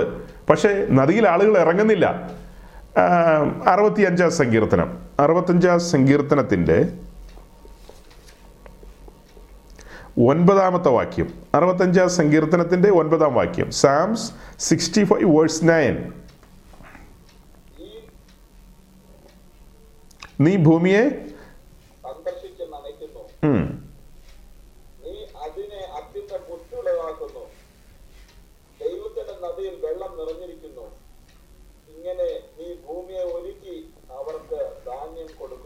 ഇതിലെ ഒരു സീരിയസ് ആയ ലൈൻ എന്ന് പറയുന്നതാണ് ദൈവത്തിന്റെ നദിയിൽ വെള്ളം നിറഞ്ഞിരിക്കുന്നു. ദൈവത്തിന്റെ നദിയിൽ വെള്ളം നിറഞ്ഞിരിക്കുന്നു. അപ്പോൾ വലിയ പ്രതിസന്ധികളിലൂടെയൊക്കെ കടന്നു പോകുന്ന പ്രിയപ്പെട്ടവര് വളരെ എന്താ ജീവിതത്തിലെ ചില വിഷയങ്ങളോടുള്ള ബന്ധത്തിൽ ചോദ്യചിഹ്നം പോലെയൊക്കെ വരുന്ന അനുഭവങ്ങൾ അങ്ങനെയൊക്കെയുള്ള ഒത്തിരി പ്രിയപ്പെട്ടവരുണ്ട്. ഇവരൊക്കെ ആ വിഷയങ്ങളുടെ ഞാൻ പറയുന്നത് പുറമേ ഉള്ളവരുടെ കാര്യമല്ല വിശ്വാസി സമൂഹത്തിന്റെ കാര്യമാണ് അതിന്റെ ഒരു പരിഹാരത്തിന് വേണ്ടി എല്ലാവരും ആഗ്രഹിക്കാറുണ്ട്. കനത്ത ഭാരമാണ് അവർ ചുമക്കുന്നത്. വലിയ ടെൻഷനാണ്. വലിയ പ്രതിസന്ധിയാണ് പല കാര്യത്തിലും മുൻപോട്ട് പോകാൻ. അപ്പോൾ അതിന് അതിന് നമ്മൾ സാധാരണ പറയുന്നത് എന്താ? ബ്രദറെ പ്രാർത്ഥിക്കാം. അത് കർത്താവ് സഹായിക്കും. നമുക്ക് അങ്ങനെ ഒരു വാക്കല്ലാതെ സഹോദര സഹോദരി കർത്താവ് അതിന് വിടുതൽ തരും ആശ്വാസം തരും എന്നൊക്കെ പറഞ്ഞ് ഒരു ആശ്വാസ വാക്ക് കൊടുത്ത് അവസാനിപ്പിക്കാനേ നമുക്ക് പറ്റുള്ളൂ. അതേസമയം ഇവിടെ ഒരു വാക്ക് ഇവിടെ ഒരു വാക്യം വായിച്ചു. ആ വാക്യത്തിൽ എഴുതിയിരിക്കുകയാണ് ദൈവത്തിന്റെ നദിയിൽ വെള്ളം നിറഞ്ഞിരിക്കുന്നു. ദൈവത്തിന്റെ നദിയിൽ വെള്ളം നിറഞ്ഞിരിക്കുന്നു. അതൊരു വ്യാജമായ വാർത്തയല്ല അത് സത്യമായ വാർത്തയാണ്. കർത്താവ് പറഞ്ഞ വാക്കാണ് അത് മാറത്തില്ല. തന്റെ വചനമാണ് പറയുന്നത് വെള്ളം നിറഞ്ഞിരിക്കുന്നു. അപ്പോൾ ഭാരമുള്ള സഹോദരന്മാർ സഹോദരിമാർ എന്ത് ചെയ്യണം? ആ നദിയിലേക്ക് ഇറങ്ങണം. പരിശുദ്ധാത്മാവിന്റെ നദിയിലേക്ക് നിങ്ങൾ നിങ്ങളുടെ ഭാരവുമായിട്ട് ഇറങ്ങിക്കോ. ഭാരം ഉണ്ടായിക്കോട്ടെ. ആ ഭാരവുമായിട്ട് ദൈവത്തിന്റെ നദിയിലേക്ക് ഒരുവൻ ഇറങ്ങിക്കഴിഞ്ഞാൽ ആ, നദിയിൽ അവൻ ആ ഭാരം അനുഭവിക്കാൻ കഴിയുമോ? ആ നദിയിൽ അവൻ ആനന്ദിക്കുകയാണ്. അവന്റെ ഭാരം മറ്റൊരുവൻ എടുക്കുന്നത് പോലെ അവന് മനസ്സിലാകുകയാണ്. നമ്മൾ ആരാണേലും വെള്ളത്തിലിറങ്ങി അതായത് മുങ്ങുമാറ് നമ്മൾ വെള്ളത്തിൽ മുങ്ങുന്നു. ആ മുങ്ങുമ്പോൾ നമ്മുടെ തലയിൽ ഒരു ചുമട് ഇരിപ്പുണ്ടെങ്കിൽ ആ ചുമടിന്റെ ആ ഭാരം അതിന്റെ വെയിറ്റ് നമുക്ക് ഫീൽ ചെയ്യില്ല. കാരണം വെള്ളത്തിലെ ഒരു ഒരു വെള്ളത്തിന്റെ ഒരു ശാസ്ത്രമാണത്. വെള്ളത്തിൽ ഇറങ്ങിക്കഴിഞ്ഞാൽ നമുക്ക് ഭാരം ഫീൽ ചെയ്യില്ല. എന്ന് പറഞ്ഞതുപോലെ പരിശുദ്ധാത്മാവിന്റെ നദിയിൽ ഒരുവൻ ഇറങ്ങിക്കഴിഞ്ഞാൽ അവന്റെ ഭാരങ്ങൾ പിന്നീട് അവൻ ആ ഭാരം അനുഭവിക്കുന്നില്ല. ആ നദിയിൽ നദിയിലെ വാസവും നദിയിലെ ജീവിതവും അതിനെക്കുറിച്ച് പറയുന്നത് ആ നദി കടന്നു ചെല്ലുന്ന സ്ഥലത്ത് പുഷ്ടി ഉണ്ടാകുമെന്നുള്ളതാണ്. പുഷ്ടി. യഷിയാവിന്റെ പുസ്തകത്തിൽ നമ്മൾ വായിക്കുന്നുണ്ട് പുഷ്ടി നിമിത്തം നുഖം തകരുമെന്ന്. ഏഹ് പുഷ്ടി നിമിത്തം നുഖം തകരുമെന്നാണ് പറയുന്നത്. അപ്പം പരിശുദ്ധാത്മാവിന്റെ ആ ഒരു നിറവിലുള്ള ജീവിതത്തിൽ നുഖങ്ങൾ അതായത് യേശുക്രിസ്തു നമ്മുടെ മേൽ വെച്ച നുഖമല്ല നാം സ്വയം ഏറ്റെടുത്ത ആ ഒരു മുഖത്തിന്റെ കാര്യമല്ല അല്ലാത്ത അന്യായ ബന്ധനങ്ങൾ അന്യായമായ ഭാരങ്ങൾ അന്യായമായ കാര്യങ്ങൾ. ഇത്തരം കാര്യങ്ങൾ സാത്താനി ലോകം നമുക്കെതിരെ പോരാടുന്ന ചില മേഖലകൾ വരാം. ഇത്തരം കാര്യങ്ങൾ അവൻ വയ്ക്കുന്ന നുഖങ്ങൾ ആ നുഖങ്ങളെയൊക്കെ തകർക്കുമാറുള്ളൊരു ആത്മബലം നമ്മുടെ മേൽ പകരപ്പെടുകയാണ്. പരിശുദ്ധാത്മാവിന്റെ പ്രവർത്തനം. അപ്പം ഈ ഉൽപ്പത്തി പുസ്തകത്തിൽ നമ്മൾ വായിച്ചതുപോലെ ആ നദി നാലായിട്ട് പിരിയുന്നു. പിരിയുന്നതിൽ ആദ്യ ഭാഗം ഒഴുകി വരുന്നത് അതിന് പറയുന്ന ആ നദിയുടെ പേരാണ് പീശോൻ. ആ പീശോൻ എന്നുള്ള വാക്കിന്റെ അതിന്റെ ഒരു സ്പിരിച്വൽ മീനിങ് പറയുമ്പോൾ അതായത് വാട്ടർഫാൾ അഥവാ വെള്ളച്ചാട്ടം എന്നുള്ളതാണ്. ഉലിയ വെള്ളച്ചാട്ടം. ആ വെള്ളച്ചാട്ടത്തിന്റെ ഒരു അനുഭവമാണ്. ആ നദി ചെല്ലുന്ന സ്ഥലങ്ങളിലൊക്കെ അതിന്റെ ഒരു ശക്തിയാണ് വെളിപ്പെടുത്തുന്നത്. ആ നദി കടന്നു ചെല്ലുന്ന സ്ഥലങ്ങളിൽ അതിന്റെ ശക്തി. അത് കടന്നു പോകുന്ന ഭാഗങ്ങളിൽ നമ്മളവിടെ വായിച്ചു. അവിടെ മേൽത്തരം പൊന്നുണ്ട്. പിന്നെ എന്താ? അവിടെ മേൽത്തരം പൊന്നുണ്ട്.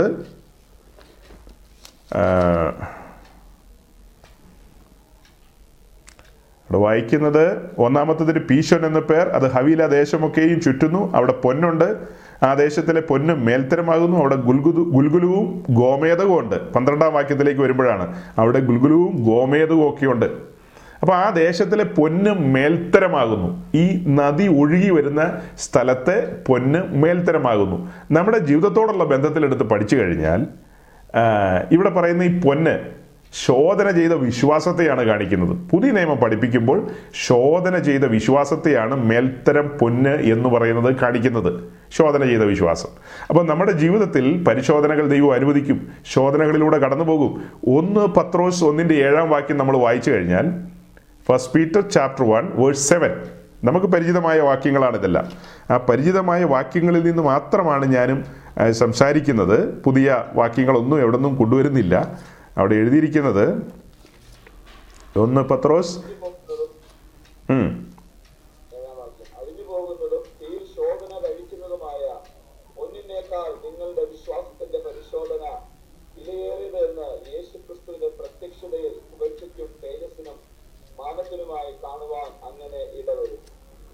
അപ്പം വിശ്വാസത്തിന്റെ പരിശോധന അത് എന്താ? മേൽത്തരം പൊന്നിന്റെ അനുഭവമാണ്. മേൽത്തരം പൊന്നാണ് നമുക്ക് വിശ്വാസത്തിന്റെ പരിശോധനയിലൂടെ ലഭിക്കുന്നത്. മേൽത്തരം പൊന്നെന്ന് പറഞ്ഞാൽ ശോധന ചെയ്യപ്പെട്ട വിശ്വാസം. അതായത് ചുമ്മാ എനിക്ക് വിശ്വാസം ഉണ്ടെന്നൊക്കെ ആൾക്കാർ പറയും. അങ്ങനത്തെ ഒരു വിശ്വാസമല്ല. ശോധന ചെയ്ത വിശ്വാസം. അത് ദൈവസന്നിധിയിൽ വളരെ ഗൗരവമുള്ളൊരു കാര്യമാണ് ശോധന ചെയ്ത വിശ്വാസം. ആ ശോധനകളിലൂടെ കടന്നു പോകുമ്പോഴും വിശ്വാസത്തെ ഏറ്റുപറഞ്ഞുകൊണ്ട് വിശ്വാസത്തെ മുറുകെ പിടിച്ചുകൊണ്ട് നിൽക്കുന്ന അനേകം ഭക്തന്മാരുണ്ട്. ജീവിതത്തിലെ കടുത്ത പ്രതിസന്ധികൾ. നാളെ എന്ന് പറയുന്നത് എന്തെന്ന് അറിയാത്ത അനേകർ അല്ലെങ്കിൽ രോഗത്താൽ ഭാരപ്പെടുന്നവർ ഞെരുക്കങ്ങളിലൂടെ കടന്നു പോകുന്നവർ വഴി വഴിയറിയാതെ കുഴയുന്നവർ ഇങ്ങനെയൊക്കെയുള്ള അനുഭവങ്ങളിലൂടെയൊക്കെ പോകുന്ന സാഹചര്യം ഉണ്ടാകാം. അപ്പോഴും അനേക ഭക്തന്മാരുടെ ജീവിതം നമ്മുടെ മുമ്പിലുണ്ട്. അവർ അവരുടെ വിശ്വാസത്തെ ഏറ്റുപറഞ്ഞിട്ടുണ്ട്. വിശ്വാസം തള്ളിപ്പറയാതെ അല്ലെങ്കിൽ പിറുപിറുക്കാതെ ദൈവഹിതം മനസ്സിലാക്കിക്കൊണ്ട് ദൈവഹിതത്തിന് തങ്ങളെ തന്നെ ഏൽപ്പിച്ചു കൊടുത്ത് മുൻപോട്ട് പോകുന്നു. അങ്ങനെ ആ ഏൽപ്പിച്ചു കൊടുത്ത് മുൻപോട്ട് പോകുമ്പോൾ അവർക്ക് ലഭിക്കുന്നത് മേൽത്തരമായ പൊന്നാണ്. മേൽത്തരമായ പൊന്ന്. അപ്പോൾ പരിശുദ്ധാത്മാവിന്റെ പ്രവർത്തനം നമ്മുടെ ജീവിതത്തിൽ നമ്മൾ അനുവദിക്കണം. ഈ നദി ഒഴുകാൻ അനുവദിക്കണം. ഇത് രണ്ട് രീതിയിലാണ് പറയുന്നത്. ഒന്ന് ആ നദി നമ്മിൽ നിന്ന് ഒഴുകാൻ അനുവദിക്കണം. രണ്ട് നാം നദിയിൽ ഇറങ്ങുക. കേൾക്കുമ്പോൾ അത് പെട്ടെന്ന് മനസ്സിലാകാതെ പോകും. എന്നാൽ വളരെ സിമ്പിളായ കാര്യമാണ്. നാം രക്ഷയിലേക്ക് വരുമ്പോൾ ദൈവത്തിന്റെ രാജ്യം നമ്മുടെ ഉള്ളിലേക്ക് വന്നു. അപ്പോൾ തന്നെ നാം ദൈവരാജ്യത്തിലേക്ക് പ്രവേശിച്ചു. രക്ഷയിൽ നാം ദൈവരാജ്യത്തിലേക്ക് പ്രവേശിക്കുകയാണ്. അത് എല്ലാവർക്കും അറിയാവുന്ന കാര്യമാണ് അതേസമയം തന്നെ അതിന് മറ്റൊരു ഭാഷയിൽ മറ്റൊരു ആംഗിളിൽ നിന്ന് പറയും ദൈവരാജ്യം നമ്മുടെ ഉള്ളിലേക്ക് വന്നെന്ന്.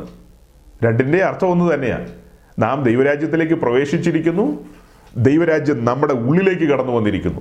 എന്ന് പറഞ്ഞതുപോലെ പരിശുദ്ധാത്മാവിന്റെ നദി നമ്മിൽ നിന്ന് ഉത്ഭവിക്കുന്നു അപ്പോൾ തന്നെ നാം നദിയിൽ ഇറങ്ങുന്നു. രണ്ടർത്ഥത്തിലാണ് പറയുന്നത്. ഏ? ആശയം ഒന്ന് തന്നെ. നാം നദിയിലേക്ക് ഇറങ്ങണം. അതുപോലെ നദിയുടെ അനുഭവം. താമ്രത്തൊട്ടിയും താമ്രക്കടലും ചേർത്ത് വെച്ചാണ് പറഞ്ഞത് നദി നമ്മുടെ ഉള്ളിൽ. അതായത് താമ്രക്കടലിൽ വെള്ളം നിറഞ്ഞിരിക്കുന്നു. അതിൽ നിന്ന് കാളയുടെ വയറിലേക്ക് ആ വെള്ളം വരുന്നു. അതിന്റെ അത് എം ടി സ്റ്റമക്കാണ് കാള. താമ്രക്കടൽ താമ്രക്കാളകൾ. പന്ത്രണ്ട് കാളകളുടെ മുതുകത്ത് താമ്രക്കടലിരിക്കുന്നു. ഏഹ് അതിന്റെ ഉള്ളിലേക്ക് വെള്ളം കടന്നു വരുന്നു. എന്നിട്ട് അതിന്റെ വായിൽ അവിടെ ഒരു ടാപ്പുണ്ട്. ആ ടാപ്പ് പതിയെ തുറക്കുമ്പോഴാണ് പുരോഹിതന്മാർക്ക് ശുദ്ധീകരണത്തോടുള്ള ബന്ധത്തിൽ വെള്ളം എടുത്ത് കഴുകാൻ കഴിയുന്നത്. അതിന്റെ വായിലൂടെയാണ് ആ വെള്ളം ഒഴുകുന്നത്. ഇതെല്ലാം വെച്ചിട്ടാണ് കർത്താവ് പറഞ്ഞത് തന്നിൽ വിശ്വസിക്കുന്നവരുടെ ഉള്ളിൽ നിന്ന് തിരുവഴുത്ത് പറയുന്നത് പോലെ അതായത് ഈ പഴയ നിയമ പുസ്തകങ്ങൾ പറയുന്നത് പോലെ ജീവജലത്തിന്റെ നദികൾ ഒഴുകും. അത് സമാഗമന കൂടാരത്തെയും എരിശിലേം ദേവാലയത്തെയും ബന്ധിപ്പിച്ചുകൊണ്ടാണ് കർത്താവ് പറയുന്നത്.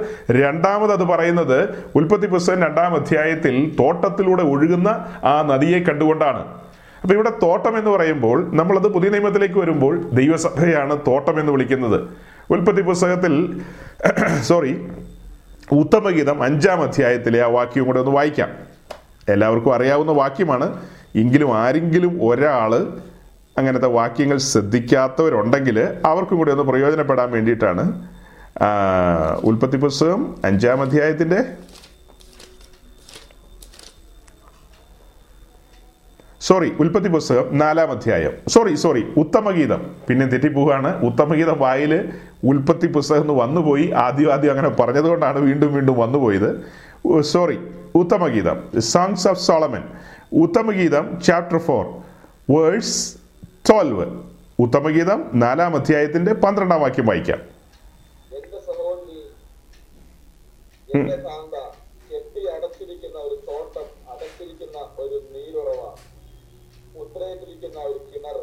അതെ എന്റെ സഹോദരി എന്റെ കാന്ത കെട്ടിയടച്ചിരിക്കുന്ന ഒരു തോട്ടം എ ഗാർഡൻ എൻക്ലോസ്ഡ് കെട്ടിയടച്ചിരിക്കുന്ന തോട്ടം. അപ്പം ഈ കെട്ടിയടച്ചിരിക്കുന്ന തോട്ടം ഏതൻ തോട്ടത്തിൽ ഒരു നദി ഒഴുകിയ കാര്യം പറഞ്ഞപ്പോഴാണ് നമ്മൾ കുറച്ച് അങ്ങോട്ടും ഇങ്ങോട്ടും ഒക്കെ മാറിയത്. ആ നദി ഒഴുകി ചെല്ലുന്ന സ്ഥലങ്ങളിലെല്ലാം അതിന്റെ ഒരു പ്രവർത്തനങ്ങളാണ്. ഒഴുകിച്ചെന്ന സ്ഥലങ്ങളിൽ മേൽത്തരം പൊന്നുണ്ട്. അവിടെ ഗോമേതകം ലഭിക്കുന്നു. ഗുൽഗുലുവിന്റെ കാര്യമൊക്കെ പറഞ്ഞു. പറഞ്ഞാൽ അങ്ങോട്ട് തന്നെ പറഞ്ഞു കൊണ്ടുവരണം. അപ്പോൾ അതിനിടയിൽ ഞാൻ തോട്ടത്തെക്കുറിച്ചൊരു കാര്യം പറയാണ്. പുതിയ നിയമത്തിലേക്ക് വരുമ്പോൾ തോട്ടം ദൈവത്തിന്റെ സഭയാണ്. അപ്പോൾ ആ തോട്ടത്തിൽ നദി ഒഴുകുന്നുണ്ട്. ആ തോട്ടത്തിൽ നദി ഒഴുകുന്നുണ്ട്. പക്ഷേ വലിയ പങ്ക് ആൾക്കാരും അതിൽ നിന്ന് പാനം ചെയ്യുന്നില്ല. ഒരു കാലഘട്ടത്തിൽ അങ്ങനെയല്ലായിരുന്നു. രക്ഷിക്കപ്പെട്ട് സ്നാനപ്പെട്ട് ദൈവരാജ്യത്തിലേക്ക് വന്നാൽ പിന്നീട് അവന്റെ കല്യാണം എന്ന് നടക്കും എന്നുള്ളതല്ല അവിടുത്തെ വിഷയം. കല്യാണം കഴിക്കുകയോ കഴിക്കാതിരിക്കുകയോ അവളെ കെട്ടിക്കുകയോ കെട്ടിക്കാതിരിക്കുകയോ വീട് വെക്കുകയോ വെക്കാതിരിക്കുകയോ ഏ പിന്നെ എന്താ? രോഗം മാറുമോ മാറാതിരിക്കുകയോ അതൊന്നും അവിടെ ഒരു പ്രസക്തി അല്ലായിരുന്നു ഒരു കാലത്ത് മലയാളി പെത്തിക്കോസുകാരുടെ ഇടയിലെ കാര്യമാണ് ഞാൻ പറയുന്നത്. ലോകം മുഴുവനും അങ്ങനെ തന്നെയായിരുന്നു. പിന്നീട് അവരുടെ ജീവിതത്തിന്റെ ഏറ്റവും കാതലായ വിഷയം ആത്മനിറവിന്റെ അനുഭവത്തിലേക്ക് വരണം. ഞാൻ ഇത്രയും ദിവസങ്ങൾ ഇങ്ങനെ പറഞ്ഞില്ല. ലളിതമായ കാര്യങ്ങളാണ് പറഞ്ഞു കൊണ്ടുവന്നത്. പക്ഷെ ഇപ്പോൾ സീരിയസ് ആയിട്ട് പറയുകയാണ് ക്രിസ്തീയ ജീവിതത്തിൽ ഇപ്പൊ ഇപ്പൊ നിങ്ങൾക്ക് കാണാം എന്നെ കാണാം. രണ്ട് കൈയുള്ള മനുഷ്യനാണ് കാണാൻ ഒരു ശേലുണ്ട്. അതിൽ അതേസമയം ഒരു കൈയാണെങ്കിൽ ഒരു കൈയുള്ള ഒത്തിരി മനുഷ്യരുണ്ട് കേട്ടോ. ഒരു കൈയാണെങ്കിൽ കാണാൻ ഒരു ഇത്തിരി ശേലു കുറവുണ്ട്. പ്രവൃത്തിയിലൊക്കെ ഇത്തിരി തടസ്സങ്ങളുണ്ടാകും. അപ്പോൾ ആ രണ്ട് കരം എനിക്ക് എന്താ ഒരു അലങ്കാരവും അനുഗ്രഹവും ആവശ്യവും ആശ്വാസവും ഒക്കെ ആയിട്ട് എന്റെ കൂടെ ഇരിക്കുക. അപ്പോൾ അതില്ലെങ്കിലത്തെ വിഷമം അത് ഇല്ലാത്തവർക്കേ അറിയുള്ളൂ. അല്ല അത് എത്ര വലിയ കാര്യമല്ലല്ലോ. അതിലും വലിയ കാര്യമല്ലേ കണ്ണ്. രണ്ട് കണ്ണിന് സ്ഥാനത്ത് ഒരു കണ്ണേ ഉള്ളൂ. അല്ലെ കണ്ണില്ലായിരുന്നു എന്ന് വിചാരിക്കുക. അത് എന്തൊരു വലിയ ദുരന്തമായിരിക്കും. അപ്പൊ കണ്ണ് എത്ര അനിവാര്യമാണ് കണ്ണ് എത്ര അനിവാര്യമാണോ അത്രയും അനിവാര്യമാണ് രക്ഷിക്കപ്പെട്ട് സ്നാനപ്പെട്ട് വന്ന ഒരാൾ ആത്മനിറവിന്റെ അനുഭവത്തിലേക്ക് വരിക എന്നുള്ളത്. ആത്മനിറവിന്റെ അനുഭവം അത് ആ വ്യക്തി ക്രിസ്തീയ ജീവിതത്തെ ആസ്വദിക്കുന്ന അവിടെയാണ്. ദൈവത്തിന്റെ നദിയിൽ വെള്ളം നിറഞ്ഞിരിക്കുന്നു. പത്രോസിനോട് യേശു പറയുന്നുണ്ട് ഞാൻ നിന്നെ മനുഷ്യരെ പിടിക്കുന്ന മീൻപിടുത്തക്കാരനാക്കാമെന്ന്. പക്ഷെ മലയാളം ബൈബിളിൽ അങ്ങനെയല്ല. മലയാളം ബൈബിൾ എഴുതിയിരിക്കുന്നത് ഞാൻ നിന്നെ മനുഷ്യരെ പിടിക്കുന്നവനാക്കാന്ന. ശരിക്കും അതിന്റെ അതിലെ ട്രാൻസ്ലേഷൻ വരേണ്ടത് ഞാൻ നിന്നെ മനുഷ്യരെ പിടിക്കുന്ന മീൻപിടുത്തക്കാരനാക്കാന്ന്. അതായത് മനുഷ്യരെ മീനുകളോട് ചിത്രീകരിച്ചിട്ട് മീൻപിടുത്തക്കാരാക്കാം. എന്നാണ് പത്രോസിനോട് പറയുന്നത്. അപ്പോൾ അതിനെക്കുറിച്ച് നമ്മൾ പറയുമ്പോൾ ഈ ലോകമാകുന്ന സാഗരത്തിൽ കിടക്കുന്ന മീനുകളെ സുവിശേഷം എന്ന വല കൊണ്ട് പോയി കോരിയെടുക്കുന്നു പിടിച്ചെടുക്കുന്നു. അങ്ങനെ പിടിച്ചെടുക്കുന്ന മീനുകളെ പിന്നത്തേതിൽ പരിശുദ്ധാത്മാവിന്റെ നദിയിലേക്ക് വിടുകയാണ് ലോകമാകുന്ന സാഗരത്തിൽ നിന്ന് വല വെച്ച് പിടിച്ചെടുക്കുന്നു. നമ്മയെല്ലാം അങ്ങനെ വല വെച്ച് പിടിച്ചെടുത്തതാ. നമ്മളൊന്നും വല കയറാൻ കൂട്ടാക്കിയവരല്ല. ഒരുപക്ഷെ ഇതിനകത്ത് വല കണ്ടപ്പോഴേക്കും യേശുവേ സ്വത്രം അല്ലേലിയോ എന്ന് പറഞ്ഞ് ഓടി കയറിയവർ എത്ര പേരുണ്ടെന്ന് എനിക്കറിയില്ല. അതിൽ എന്റെ കാര്യത്തിൽ അത്രയൊന്നുമില്ല. അങ്ങനെയൊന്നും ഓടിക്കേറാൻ പ്ലാൻ ഇല്ലായിരുന്നു ഏഹ് ഓടിക്കേറാൻ പ്ലാൻ ഇല്ലാതിരുന്ന ആൾക്കാരെ എനിക്കിതിനകത്ത് അറിയാം ആ അപ്പോൾ കർത്താവ് വല വെച്ച് പിടിച്ചു നമ്മളെ. എന്തായാലും പിടിച്ചു. അങ്ങനെ പിടിച്ചു കൊണ്ടുവന്നു. പിന്നത്തേതിൽ നമ്മളെ ഇട്ടിരിക്കുന്നത് പരിശുദ്ധാത്മാവിന്റെ നദിയിലാണ്. രണ്ട് ക്ലൈമറ്റാണ്. രണ്ട് കാലാവസ്ഥയാണ്. ഇത് രണ്ടും രണ്ട് അവസ്ഥയല്ലേ? നേരത്തെ ലോകമാകുന്ന സാഗരത്തിലാണ് നാം കിടന്നത്. ആ സാഗരത്തിൽ നിന്ന് പിടിച്ചു കൊണ്ടുവന്ന് നമ്മെ പരിശുദ്ധാത്മാവാം നദിയിലേക്ക് ഇട്ടിരിക്കുന്നു. ഇപ്പോൾ ആ നദിയിൽ നമ്മൾ നീന്തിക്കൊണ്ടിരിക്കുകയാണ്. നിങ്ങൾ ശ്രദ്ധിക്കണം. വേറെ ചില ഭാഗങ്ങൾ പറയുമ്പോൾ ഇങ്ങനെയല്ല കേട്ടോ പറയുന്നത്. അപ്പോൾ കൺഫ്യൂസ് ചെയ്യരുത്. അതായത് പത്രോസ് തന്റെ ഒന്നാമത്തെ പ്രസംഗത്തിൽ പറഞ്ഞു കൊണ്ടുവരുമ്പോൾ തന്റെ മുമ്പിൽ വന്ന ആളുകൾ ചോദിച്ചു രക്ഷപ്പെടാൻ എന്ത് ചെയ്യണമെന്ന്? അപ്പോൾ പറഞ്ഞു വക്രതയും കോട്ടവുമുള്ള ഈ തലമുറയുടെ നടുവിൽ സോറി എന്താ നിങ്ങൾ അനുദപിച്ച് പിതാവിന്റെയും പുത്രന്റെയും പരിശുദ്ധാത്മാവിന്റെയും നാമത്തിൽ മാമോദീസ ഏൽക്കണം അല്ലെങ്കിൽ വിശ്വാസ സ്നാനത്തിലേക്ക് വരണം. എന്നിട്ട് ഈ വക്രതയും കോട്ടവുമുള്ള തലമുറയുടെ നടുവിൽ നിങ്ങൾ സൂക്ഷ്മതയുള്ളവരായിരിക്കണം. ഈ വക്രതയുള്ള തലമുറയുടെ നടുവിൽ നിന്ന് നിങ്ങൾ നിങ്ങളെ തന്നെ രക്ഷിച്ചു പറയുന്നത്. അപ്പൊ അതിന്റെ ഒരു അർത്ഥം പറഞ്ഞാൽ നമ്മളെ ഈ ലോകത്ത് നിന്ന് രക്ഷിച്ചിട്ട് ഈ ലോകത്ത് തന്നെയാണ് നമ്മളെ നിർത്തിയിരിക്കുന്നത്. നമ്മളെ ഈ സ്വർഗത്തിലേക്കൊന്നും കൊണ്ടുപോയിട്ടില്ല ഇപ്പോൾ നാം ആത്മീയമായി സ്വർഗതലങ്ങളിലാണെന്ന് മാത്രം. ശാരീരികമായി നാം ഈ ഭൂമി തന്നെയാണ്. ഇപ്പോഴത്തെ ദുഷ്ടലോകത്തിൽ തന്നെയാണ്. ഈ ദുഷ്ടലോകത്തിൽ നമ്മെ വിടുവിച്ചു. എന്നിട്ട് നമ്മെ ദുഷ്ടലോകത്തിൽ തന്നെ നിർത്തിയിരിക്കുന്നു. അതിന്റെ കാരണം ഈ ലോകത്തിലുള്ള സകല ജനത്തിനും പാപബോധം വരുമാറ് ദൈവത്തിന്റെ റെപ്രസെന്റേറ്റീവായിട്ട് ദൈവ സാന്നിധ്യം വഹിക്കുന്നവരായി വിശുദ്ധ ജീവിതത്തിന്റെ ഉടമകളായ നമ്മെ നിർത്തിയിരിക്കുകയാണ്. വിഷമമായോ അങ്ങനെ പറഞ്ഞത്? ദൈവത്തിന്റെ സാന്നിധ്യം വഹിക്കുകയും വിശുദ്ധ ജീവിതം നയിക്കുകയും സ്വർഗത്തിന്റെ റെപ്രസെന്റേറ്റീവുമാരായിട്ട് ഈ ഭൂമിയിലെ ഓരോരോ സ്ഥലങ്ങളിൽ നമ്മെ ആക്കി വെച്ചിരിക്കുകയാണ്. എഴുന്നൂറോ എഴുന്നൂറ്റമ്പതോ എണ്ണൂറിനോ അടുത്ത് വരുന്ന കോടി ജനം ഏ എഴുന്നൂറ്റമ്പതോ എണ്ണൂറോ കോടി വരുന്ന ജനസമൂഹം. ആ ജനസമൂഹത്തിന്റെ നടുവിൽ ഒരു ചെറിയ കൂട്ടം ചെറിയ ആട്ടിൻകൂട്ടം. ആ ചെറിയ ആട്ടിൻകൂട്ടത്തെ ആക്കി വെച്ചിരിക്കുന്നത് അവർക്കെല്ലാം പാപബോധം വരുവാനാണ്. ദൈവം അന്തിമ ന്യായവിധി ദിവസം ഈ ലോകത്തിലെ ജനത്തെ ന്യായം വിധിക്കുമ്പോൾ നമ്മുടെ ഓരോരുത്തരുടെ പടം കാണിക്കും. എന്നിട്ട് ചോദിക്കും ഇവനെ പരിചയമുണ്ടോ എന്ന് ചോദിക്കും. ആ ഇവനെന്റെ മഹത്വം ചുമന്നവനാണ്. ഇവൻ എന്റെ ആലോചനയ്ക്കനുസരിച്ച് ജീവിച്ചവനാണ്. ഇവന്റെ ജീവിതം നീ കണ്ടുപഠിക്കണമായിരുന്നു ശ്രദ്ധിക്കണമായിരുന്നു. ഇവൻ സാധാരണക്കാരനല്ല. ഇവന്റെ പുതപ്പെടുക്കുമ്പോൾ സോറി ഇവന്റെ മേൽമുണ്ടെടുക്കുമ്പോൾ ഇവൻ പുതപ്പ് വിട്ടുകൊടുക്കുന്ന നീ കണ്ണാലെ കണ്ടതല്ലേ എന്ന് ചോദിക്കും. നടപടിയുള്ള കാര്യമാണോ അതൊക്കെ? ആ ഇവനോട് ഒരു നാഴിക നടക്കാൻ പറയുമ്പോൾ ഇവൻ രണ്ട് നാഴിക നടക്കുന്നത് നീ കണ്ടിട്ടില്ലേ? ഈ ലോകരാജ്യത്തിൽ ഈ ലോകത്തിന്റെ സിസ്റ്റം അനുസരിച്ച് ഇപ്പോഴത്തെ ദുഷ്ടലോകത്തിന് അങ്ങനെ ഒരു സിസ്റ്റം ഉണ്ടോ? അങ്ങനെ ഒരു രീതിയില്ല അങ്ങനെ ഒരു മെത്തേഡ് ഇല്ല. അങ്ങനെ അങ്ങനെയുള്ളൊരു കാര്യപരിപാടിയില്ല. അപ്പോൾ അപ്പോൾ ഈ ലോകത്തിലെ ഈ ലോകത്തിൽ മറ്റൊരു രാജ്യത്തിന്റെ നിയമത്തിനനുസരിച്ച് ചലിക്കുന്ന ഈ ആളുകളെ നിങ്ങൾ കാണേണ്ടതായിരുന്നു. നിങ്ങൾ ശ്രദ്ധിക്കേണ്ടതായിരുന്നു. നിശ്ചയമായും നിങ്ങളുടെ മനസ്സാക്ഷി നിങ്ങളോട് പറഞ്ഞിട്ടുണ്ട്. ഇവരെ ശ്രദ്ധിക്കണം. ഏ ഇവർ ഈ ലോകത്തിന്റെ ക്രമത്തിനനുസരിച്ച് ജീവിക്കുന്നവരല്ല. ഇവർ തികച്ചും വ്യത്യസ്തരാണ്. അപ്പൊ ഈ ലോകത്തിൽ നമ്മളെ ആക്കി വെച്ചിരിക്കുകയാണ്. അത് ആ ചാപ്റ്റർ ആ ഭാഗം പറയുമ്പോൾ അങ്ങനെ പറയും. ഇപ്പൊ ഇവിടെ പത്രോശനോട് പറഞ്ഞ ആ കാര്യം വേറെ രീതിയിലാണ് പറയുന്നത്? ഈ ലോകമാകുന്ന സാഗരത്തിൽ കിടന്ന നമ്മെ സുവിശേഷം എന്ന വല കൊണ്ട് പിടിച്ചെടുത്തു. ഇപ്പോൾ നമ്മളെ കൊണ്ടുവന്ന് ആക്കിയിരിക്കുന്നത് പരിശുദ്ധാത്മാവിന്റെ നദിയിലാണ്. ആ നദിയിൽ ചിലർ ഈ കണങ്കാൽ വരെ കണങ്കാൽ നമുക്കറിയാലോ എവിടം വരെയാണ്? അത്രയും വെള്ളത്തിനകത്ത് നിൽക്കുന്ന അനുഭവങ്ങളുണ്ട്. ചിലർ മുട്ടോളം ഇറങ്ങി നിൽപ്പുണ്ട്. ചിലർ അരയോളം നിൽപ്പുണ്ട്. അപ്പോൾ അരയോളം നിൽക്കുന്നത് വെച്ച് നമുക്കൊന്ന് നോക്കാം. ഒരു വ്യക്തിയുടെ ശരീരത്തെ നോക്കിക്കഴിഞ്ഞാൽ അര വരെ എന്ന് പറഞ്ഞാൽ പാതി ഭാഗമായി. ഹാഫ് പോർഷൻ അപ്പോൾ പാതി ഭാഗം വെള്ളത്തിൽ പാതി ഭാഗം അതിന് മുകളിലേക്ക്. അപ്പോൾ രണ്ടും രണ്ട് ക്ലൈമറ്റ് ക്ലൈമറ്റായി വെള്ളത്തിനകത്ത് നിൽക്കുമ്പോൾ ഒരു തണുപ്പുണ്ട്. അവിടെ അതിന് അതിന് വേറൊരു ഒരു അന്തരീക്ഷമാണ്. വെള്ളത്തിന് മുകളിലേക്കുള്ള ഭാഗത്ത് എന്താ? ഒരു ചൂടായിരിക്കും. ഏ? അപ്പൊ അത് രണ്ട് രീതിയിലാണ് കാണിക്കുന്നത്. അത് തന്നെയാണ് വെളിപ്പാട് പുസ്തകത്തിൽ പറയുന്നത്. ഒന്നുമല്ല നീ ശീതവാനാകുക അല്ലെങ്കിൽ ഉഷ്ണവാനാകുക. ഏ? ഇത് രണ്ടും കൂടെ കൂടാതെ ഇത് ഇതൊരു ഒരു ശീതോഷ്ണവാനായിട്ടൊരു കുഴഞ്ഞു കുറഞ്ഞു കിടക്കുന്ന പോലെയാ. അപ്പൊ നദിയിലുള്ള വാസത്തിനാണ് നമ്മെ വിളിച്ചിരിക്കുന്നത്. നദിയിൽ തന്നെ വസിക്കുക. നദിയിൽ മുങ്ങി അങ്ങ് ജീവിക്കുക. അതായത് നദിക്ക് മുകളിലേക്ക് തല പൊക്കിക്കൊണ്ട് വരുന്ന ആ- കാര്യം പറയുമ്പോൾ ഒരു ഒരു പഴയ സംഭവം ഓർക്കുന്നത് രണ്ടാം ലോകമായത്തെ കാലത്തും കണ്ടാൽ തോന്നുന്നു. അത് ഫസ്റ്റ് വേൾഡ് വാറാണോ സെക്കൻഡ് വേൾഡ് വാറാണോ എന്തായാലും ഓർക്കുന്നില്ല. അതിലേതൊരു വേൾഡ് വാറിൽ ജാപ്പനീസ് സൈന്യം അതിൽ അവരുടെ ടാങ്ക് ഇങ്ങനെ മൂവ് ചെയ്യുമ്പോൾ ഈ ടാങ്കിനകത്ത് ഇവർ തല വെച്ചിട്ടാണ് ഈ പട്ടാളക്കാരൻ ഇരുന്ന് ഇത് ഓടിച്ച് മുന്നോട്ട് കൊണ്ടുപോകുന്നത്. അതിന്റെ മൂടിയുണ്ട് കവറിങ് ആ കവർ മാറ്റിയിട്ട് തല പുറത്തേക്ക് ഇട്ട് കഴിഞ്ഞാൽ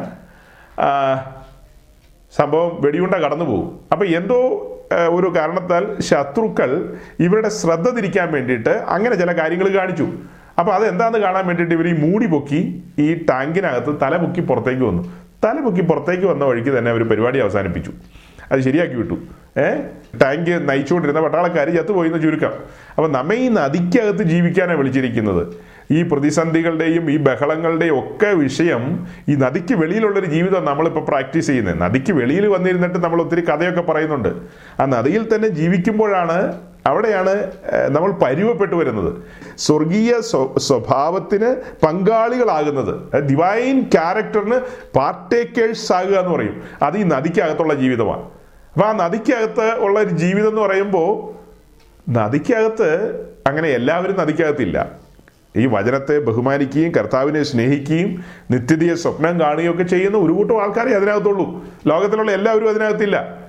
അപ്പം ലോകക്കാരുടെ സിസ്റ്റം ഒന്നും അവിടെ പറ്റില്ല. ലോകക്കാരുടെ രീതിക്കനുസരിച്ചുള്ള ഒരു ജീവിത രീതി ഒരു പ്രാക്ടീസ് ഒന്നും അവിടെ പറ്റില്ല. തികച്ചും വ്യത്യസ്തമല്ലേ? ആ ഒരു വ്യത്യസ്തമായ അനുഭവത്തിലൂടെ പോകുവാൻ അധികം പേരും ആഗ്രഹിക്കാത്തതുകൊണ്ടാണ് ഈ നദിയിലുള്ള വാസത്തെക്കുറിച്ച് അധികം പേരും ആഗ്രഹിക്കാത്തത്. അപ്പോൾ ആ നദിയിലുള്ള വാസത്തിൽ പിന്നെ ശേഷം മനുഷ്യരെ പോലെ അവർ നടക്കുന്ന പോലെ ഇവർ നടക്കുന്ന പോലെ അവരൊരു കാര്യം കൈകാര്യം ചെയ്യുന്ന പോലെ ഇവരൊരു കാര്യം കൈകാര്യം ചെയ്യുന്ന പോലെ നമുക്ക് കൈകാര്യം ചെയ്യാൻ പറ്റില്ല. തികച്ചും വ്യത്യസ്തമായ ഒരു നിയമസംഹിതയാണ് അവിടെ.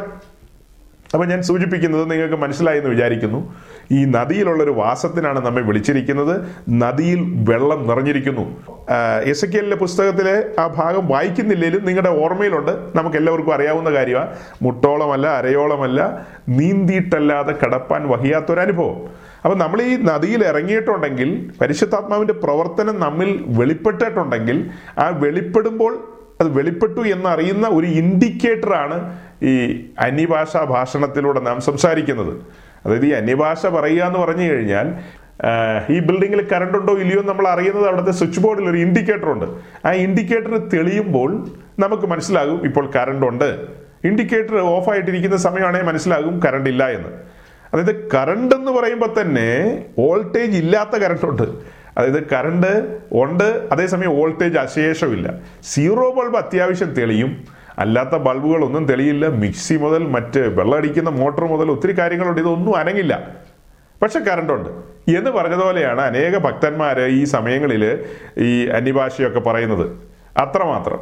നമ്മൾ സാധാരണ ഇതിന് ഉപയോഗിക്കുന്ന മലയാളത്തിൽ ഉപയോഗിക്കുന്ന പദമാണ് അഭിഷേകം പ്രാപിക്കുക എന്നുള്ളത്. ശരിക്കും അഭിഷേകം പ്രാപിക്കുക എന്ന് പറഞ്ഞാൽ പഴയ നിയമവുമായി ബന്ധപ്പെടുത്തി പറയുന്ന ഒരു വാക്കാണ്. പഴയ നിയമത്തിൽ ഓരോരോ കാര്യങ്ങൾക്ക് വേണ്ടി ഓരോരോ വ്യക്തികളെ നിയോഗിക്കും.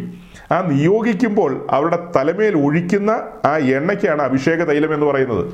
പുരോഹിത ശുശ്രൂഷയ്ക്ക് വേർതിരിക്കും പ്രവാചക ശുശ്രൂഷയ്ക്ക് വേർതിരിക്കും രാജാക്കന്മാരാകാൻ വേർതിരിക്കും കോയറിൽ പാട്ട് പാടുവാൻ. അത് പഴയ നിയമത്തിൽ അങ്ങനെ ഓരോരുത്തരെ വേർതിരിക്കും. വേർതിരിക്കപ്പെടുന്ന ഓരോരുത്തരുടെ തലമേലും അഭിഷേക തൈലം ഒഴിച്ചുകൊണ്ടാണ് ദൗത്യത്തിന് വേണ്ടി അവരെ ചുമതലപ്പെടുത്തുന്നത്. അപ്പോൾ അഭിഷേകം പ്രാപിക്കുക എന്നുള്ള പുതിയ നിയമത്തിലെ നമ്മുടെ ആ ഭാഷ എന്ന് പറയുന്നത് ഈ പഴയ നിയമത്തോട് കണക്റ്റഡ് ആണ്. പഴയ നിയമത്തിൽ പറയുന്ന ഈ കാര്യങ്ങളുമായി ബന്ധപ്പെടുത്തിയാണ്. അഭിഷേക തൈലം തലയിൽ വീഴാത്ത ഒരാൾക്ക് ചില കാര്യങ്ങൾ ചെയ്യാനായിട്ട് സമാഗമന കൂടാരത്തിലോ എരിശിലേം ദേവാലയത്തിലോ കഴിയില്ല. ഇസ്രായേലിന്റെ നടുവിൽ ദൈവസന്നിധിയിൽ കടന്നു വന്ന് പല കാര്യങ്ങളും ചെയ്യണമെങ്കിൽ ഒന്നാമത് അവനെ വേർതിരിക്കണം. രണ്ട് ചില ശുദ്ധീകരണ നിയമങ്ങളുണ്ട്. അത് കഴിഞ്ഞ് അവന്റെ തലയിൽ അഭിഷേക തൈലം ഒഴിക്കും. ഇങ്ങനെയുള്ള ചില കാര്യങ്ങളെല്ലാം ഉണ്ട്. അപ്പം അത് ദൗത്യത്തിനാണത് ദൗത്യവുമായി ബന്ധപ്പെട്ടാണ്. എനിക്ക് വിശ്വാസ ജീവിതത്തിലേക്ക് കടന്ന സമയം മുതലുള്ളൊരു വലിയ ചോദ്യമാണ്. അതിന്റെ ഉത്തരമൊക്കെ എനിക്ക് പിന്നീട് കിട്ടി.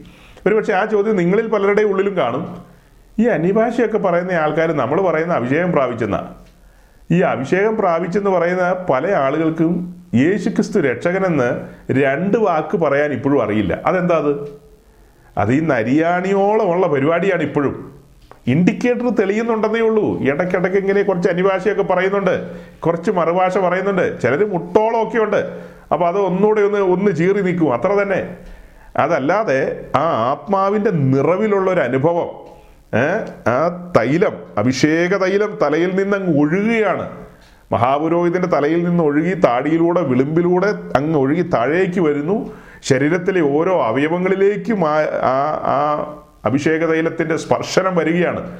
അപ്പോൾ അത് തലയുമായി ചേർന്നിരിക്കുമ്പോഴാണ് ആ അഭിഷേക തൈലവുമായിട്ട് ബന്ധപ്പെടുത്തി നമുക്ക് പറയാൻ കഴിയുന്നത്. അതായത് തലയെ മുറുകെ പിടിക്കുക എന്ന് പറയും. എന്ന് പറഞ്ഞാൽ ദൈവവചനത്തെ മുറുകെ പിടിച്ച് ക്രിസ്തുവിന്റെ ഹിതത്തിനനുസരിച്ച് അവന്റെ ഉപദേശങ്ങൾക്കനുസരിച്ച് ജീവിതം ക്രമപ്പെടുത്തി തന്നോട് പറ്റിച്ചേർന്നുള്ള ഒരു സഞ്ചാരം. തന്നോട് ചേർന്ന് നടക്കുന്ന ഒരു അനുഭവം. ഈ അഭിഷേക തൈലം ഒഴുകി വരുമ്പോൾ ആ അഭിഷേക തൈലവുമായി ബന്ധപ്പെടുത്തിയ അനുഭവങ്ങളിലേക്ക് നമുക്ക് കടക്കാൻ കഴിയുള്ളൂ. അപ്പം ഈ അന്യഭാഷ പറയുന്നു എന്ന് പറയുന്ന ആളുകൾ എന്തുകൊണ്ടാണ് ഈ ഈ പറയപ്പെട്ട ഒരു ഒരു തലത്തിലേക്ക് ഉയരാത്തത്? അതിന്റെ ഒരു കാരണം എനിക്ക് തോന്നുന്നത് ഒരു കാലഘട്ടത്തിൽ ഇങ്ങനെ ഈ അഭിഷേകമൊക്കെ പ്രാപിച്ചു എന്ന് പറയുന്ന ആളുകൾ അവർ അന്യഭാഷയിൽ അല്ലെങ്കിൽ മറുഭാഷ പറയാന്നൊക്കെ നമ്മൾ പറയും. അങ്ങനെ പറഞ്ഞു തുടങ്ങുന്ന ആൾക്കാർ കുറച്ച് പറഞ്ഞു തുടങ്ങി കഴിയുമ്പോൾ അവർ തൃപ്തരായി പോവുകയാണ് തൃപ്തരായി പോവുകയാണ്. തങ്ങൾ എന്തോ ആയി. തങ്ങളുടെ ആത്മീയ ജീവിതം ഏതാണ്ട് ഫിറ്റായി ഏതാണ്ട് ഓക്കെ ആയി ഇനിയിപ്പോൾ അധികമൊന്നും പ്രാപിക്കാനില്ല. ഇനി അനി അധികമൊന്നും അനുഭവിക്കാനില്ല എന്ന ഒരു ചിന്തയിലേക്ക് വരികയാണ്. അങ്ങനെ വന്ന് അവരങ്ങനെ ശാന്തമായിട്ട് അങ്ങനെ അങ്ങ് പോകുന്നു. അത്രയേ ഉള്ളൂ. അതേസമയം നമ്മൾ അപ്പോസ്തല പ്രവൃത്തിയിൽ അതിന്റെ തുടക്ക അധ്യായങ്ങൾ വായിക്കുമ്പോൾ അവർ പരിശുദ്ധാത്മാവിൽ നിറഞ്ഞ കാര്യം വായിക്കുന്നു. അടുത്ത ചില അധ്യായങ്ങളിലേക്ക് വരുമ്പോൾ അതായത് രണ്ടാം അധ്യായം മൂന്നാം അധ്യായമൊക്കെ വായിക്കുമ്പോൾ അങ്ങനെ കാണുന്നുണ്ട്. നാലാം അധ്യായത്തിലേക്ക് വരുമ്പോൾ അവർ നിറവിൽ നിന്ന് പിന്നെയും നിറവിലേക്ക് പോയെന്ന് കാണുന്നു. നിറവിൽ നിന്ന് നിറവിലേക്ക്. അപ്പം നിറഞ്ഞുകൊണ്ടിരിക്കുക നിറഞ്ഞു തുളുമ്പുക. പാത്രത്തിൽ വെള്ളം അതായത് ഒരു ഗ്ലാസ്സിൽ വെള്ളം നിറയുന്നു അത് പിന്നെ തുളുമ്പി പുറത്തേക്ക് വരുന്നു. അപ്പം അത് നിറവിന്റെ അനുഭവമാണ്. ഗ്ലാസിന്റെ അടിത്തട്ടിൽ നനയാൻ ഭാഗത്തിന്റെ ഇച്ചിരി വെള്ളം കിടക്കുന്ന കാര്യമല്ല പറഞ്ഞത്. ഒരല്പം വെള്ളം കിടക്കുന്ന കാര്യമല്ല പറയുന്നത്. ആ ഗ്ലാസ് നിറഞ്ഞു അതിൽ നിന്ന് പുറത്തേക്ക് വെള്ളം ഒഴുകുന്നു എന്ന് പറയുന്നത് പോലെ വിശ്വസിക്കുന്നവന്റെ ഉള്ളിൽ നിന്ന് തിരുവഴുത്ത് പറയുന്നത് പോലെ ജീവജല നദികൾ ഒഴുകണം. അതിനാണ് ഇപ്പോൾ ഒരു സങ്കീർത്തന ഭാഗം വായിച്ചത്. ദൈവത്തിന്റെ നദിയിൽ വെള്ളം നിറഞ്ഞിരിക്കുന്നു. ആ കൂട്ടത്തിൽ നമുക്ക് ഒരു സങ്കീർത്തന ഭാഗം കൂടെ വായിക്കാം. നാൽപ്പത്തിയാറാം സങ്കീർത്തനത്തിന്റെ നാലാം വാക്യം. ആ അതിന്റെ തോടുകൾ ദൈവ നഗരത്തെ അത്യുന്നതന്റെ വിശുദ്ധ നിവാസത്തെ തന്നെ സന്തോഷിപ്പിക്കുന്നു ദൈവം അതിന്റെ മധ്യമുണ്ട് അത് കുരുങ്ങിപ്പോകുകയില്ല ദൈവാധികാരത്തോട് തന്നെ അതിനെ സഹായിക്കും ആ ഒരു നദിയുണ്ട്. അതിന്റെ തോടുകൾ ദൈവനഗരത്തെ അത്യുന്നതിന്റെ വിശുദ്ധ നിവാസത്തെ തന്നെ സന്തോഷിപ്പിക്കുന്നു. ദൈവനഗരം. ഇവിടെ പറയുന്ന ദൈവത്തിന്റെ നഗരവും ദൈവത്തിന്റെ നിവാസവും എന്നൊക്കെ പറയുന്നത് പുതിയ നിയമത്തിൽ വരുമ്പോൾ അത് രണ്ടും ദൈവസഭയാണ് കാണിക്കുന്നത്. ദൈവസഭയെ കാണിക്കുന്നു. ഒരു നദിയുണ്ട് അതിന്റെ തോടുകൾ ദൈവനഗരത്തെ അത്യുന്നതിന്റെ വിശുദ്ധ നിവാസത്തെ തന്നെ സന്തോഷിപ്പിക്കുന്നു. അപ്പം ഈ നദി ദൈവസഭയിൽ ഒഴുകണം. ദൈവസഭ എന്ന് പറയുമ്പോൾ അത് രണ്ട് രീതി പറയും. ഒന്ന് വ്യക്തിപരമായി നാം ഓരോരുത്തരും സഭയാണ്. രണ്ട് നാം ആകുന്ന സംഘം ഒരുമിച്ച് കൂടുന്നതും സഭയാണ്. ഇത് രണ്ടും നമുക്കറിയാം. അപ്പോൾ അതിലെ ആദ്യ ഭാഗം എന്ന് പറയുന്നത് നാം വ്യക്തിപരമായി നാം ഓരോരുത്തരും ദൈവത്തിന്റെ സഭയാണ്. നാം ഓരോരുത്തരും ദൈവത്തിന്റെ നഗരമാകാൻ വിളിക്കപ്പെട്ട ആൾക്കാരാണ്. അപ്പോൾ നാം ദൈവത്തിന്റെ നഗരം എന്ന നിലയിൽ ചിന്തിച്ചു കഴിഞ്ഞാൽ നഗരത്തിൽ വെള്ളം ഈ നദി ഒഴുകണം. നഗരത്തിൽ ഈ നദി ഒഴുകണം. ഈ നദി ഒഴുകുമ്പോൾ അത്യുന്നതിന്റെ വിശുദ്ധ നിവാസത്തെ സന്തോഷിപ്പിക്കുന്നു. ഇന്ന് പലർക്ക് സന്തോഷമില്ല. സന്തോഷമില്ലാത്തതിന്റെ കാരണം എന്താ? ഈ നദി ഒഴുകുന്നില്ല. ഈ നദി ഒഴുകുമ്പോൾ എനിക്കറിയാവുന്ന ചില സഹോദരങ്ങളുണ്ട്. അയ്യോ അവരുടെ ജീവിതത്തിൽ അവർ എന്തെല്ലാം പ്രതിസന്ധികളിലൂടെ കടന്നുപോയെന്നറിയാവോ? ഒരു മനുഷ്യരോട് പോലും പറയാതെ അത് സ്വയം അടക്കി ദൈവസന്നതിയിൽ ആശ്വാസം പ്രാപിച്ച് മറ്റുള്ളവരുടെ മുമ്പിൽ എപ്പോഴും അവർ സന്തോഷം പ്രകടിപ്പിക്കുന്നവർ. മറ്റുള്ളവരുടെ മുമ്പിൽ മറ്റുള്ളവരുടെ മുമ്പിൽ മാത്രമല്ല ദൈവസന്നദ്ധിയിലും അവർ സന്തോഷിക്കുന്നു. കാരണം അവരുടെ വിടുതൽ ഓർത്ത് വീണ്ടെടുപ്പിനെ ഓർത്ത് ഒരു യോഗ്യതയുമില്ലാതിരുന്ന നമ്മിലേക്ക് ദൈവത്തിന്റെ നദി ഒഴുകി വരുന്നു. ആ നദി ഒഴുകി വരിക എന്ന് പറഞ്ഞാൽ നമുക്കതിനെന്ത് യോഗ്യത? ഈ നദിയുടെ പ്രവർത്തനം നമ്മിൽ നടക്കാൻ പാകത്തിന് നമുക്കെന്ത് യോഗ്യത? കരുതലേഖനത്തിൽ പറയുന്ന പോലെ കുല കുലഹീനരും ബലഹീനരും ഏതുമല്ലാത്തവരും ഒന്നുമല്ലാത്ത ഒന്നുമല്ലാത്തവരുമായിരുന്ന നമ്മിലേക്ക് ദൈവത്തിന്റെ നദി ഒഴുകി വരുന്നു. ആ നദി ഒഴുകി വരുമ്പോൾ നാം സന്തോഷിക്കണം. പരിശുദ്ധാത്മാവിന്റെ പ്രവർത്തനം നമ്മിലുണ്ട്.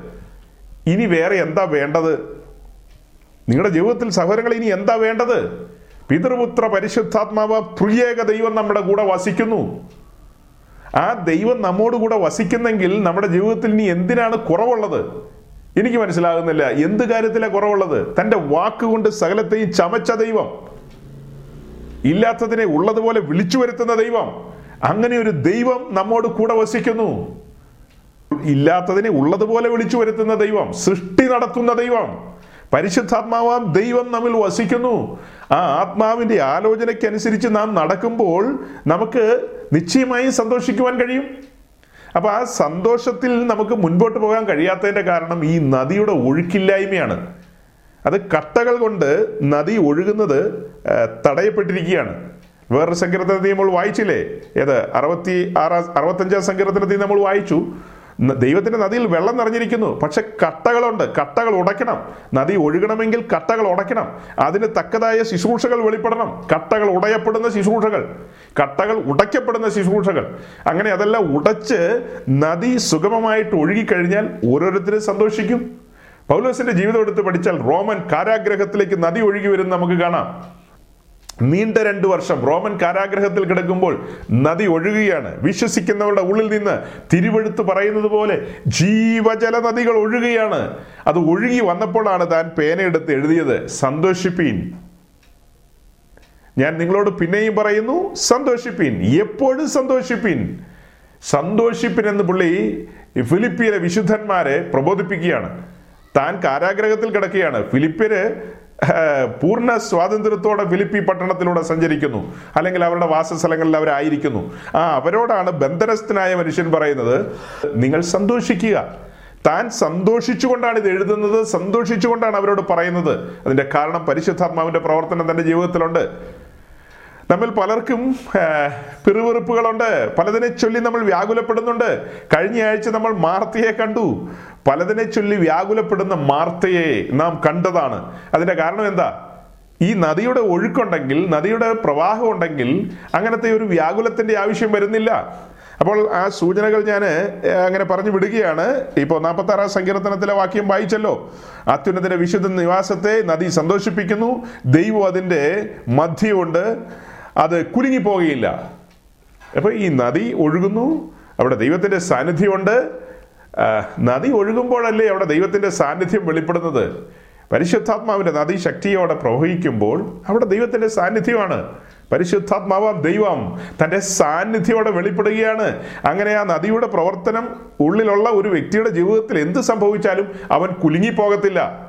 കുലുങ്ങുന്നതിന്റെ കാരണം ഇത്രയൊക്കെ ഉള്ളൂ. പരിശുദ്ധാത്മാവിന്റെ പ്രവർത്തനം ഉണ്ട് പക്ഷെ കമ്മിയാണ്. നരിയാണിയോളോ മുട്ടോളോ അങ്ങനെയൊക്കെ പറയാനേ പറ്റുള്ളൂ പലരുടെയും ജീവിതത്തിൽ അപ്പം ഞാൻ ഇടയ്ക്കൊരു കാര്യം സൂചിപ്പിച്ചല്ലോ.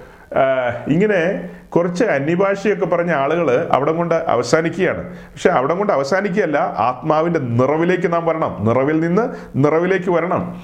ആത്മാവിന്റെ നിറവിലേക്ക് വരുമ്പോഴാണ് നമുക്ക് ദൗത്യബോധം വരുന്നത്. ദൗത്യബോധം. അതായത് സുവിശേഷം അറിയിക്കേണ്ടവരാണ് നാം എന്നും ആയിരക്കണക്കിന് ആൾക്കാർ നാശത്തിലേക്ക് പോകുന്നുവെന്നും അങ്ങനെ നാശത്തിലേക്ക് പോകുന്ന ജനത്തെ വിടിവിക്കേണ്ടതാണ് അതിൽ നമ്മുടെ പങ്കും പങ്കാളിത്തവും ഒക്കെ തിരിച്ചറിയാൻ കഴിയുന്നത്. അപ്പൊ ഇത് കേട്ടുകൊണ്ടിരിക്കുമ്പോൾ നമ്മൾ പലർക്കും ആഗ്രഹമൊക്കെ വരും. അയ്യോ അവരോട് പറയണം ഇവരോട് പറയണം അങ്ങനെ ചെയ്യണം അങ്ങനെ ചെയ്യണം എന്നൊക്കെ പക്ഷെ ഈ കാര്യങ്ങൾ ഫലപ്രദമായി ചെയ്യാൻ കഴിയണമെങ്കിൽ ആത്മാവിന്റെ നദിയിൽ ജീവിക്കണം. ആത്മനിറവിൻ അനുഭവത്തിലേക്ക് വരണം. അത് ശിഷ്യന്മാരുടെ ലൈഫാണ്. ഏ? നമ്മൾ കർത്താവിന്റെ സ്വർഗാരോഹണത്തിന് മുമ്പ് ശിഷ്യന്മാരുമായി താൻ സംസാരിക്കുന്ന ഭാഗം വായിച്ചിട്ടുണ്ട്.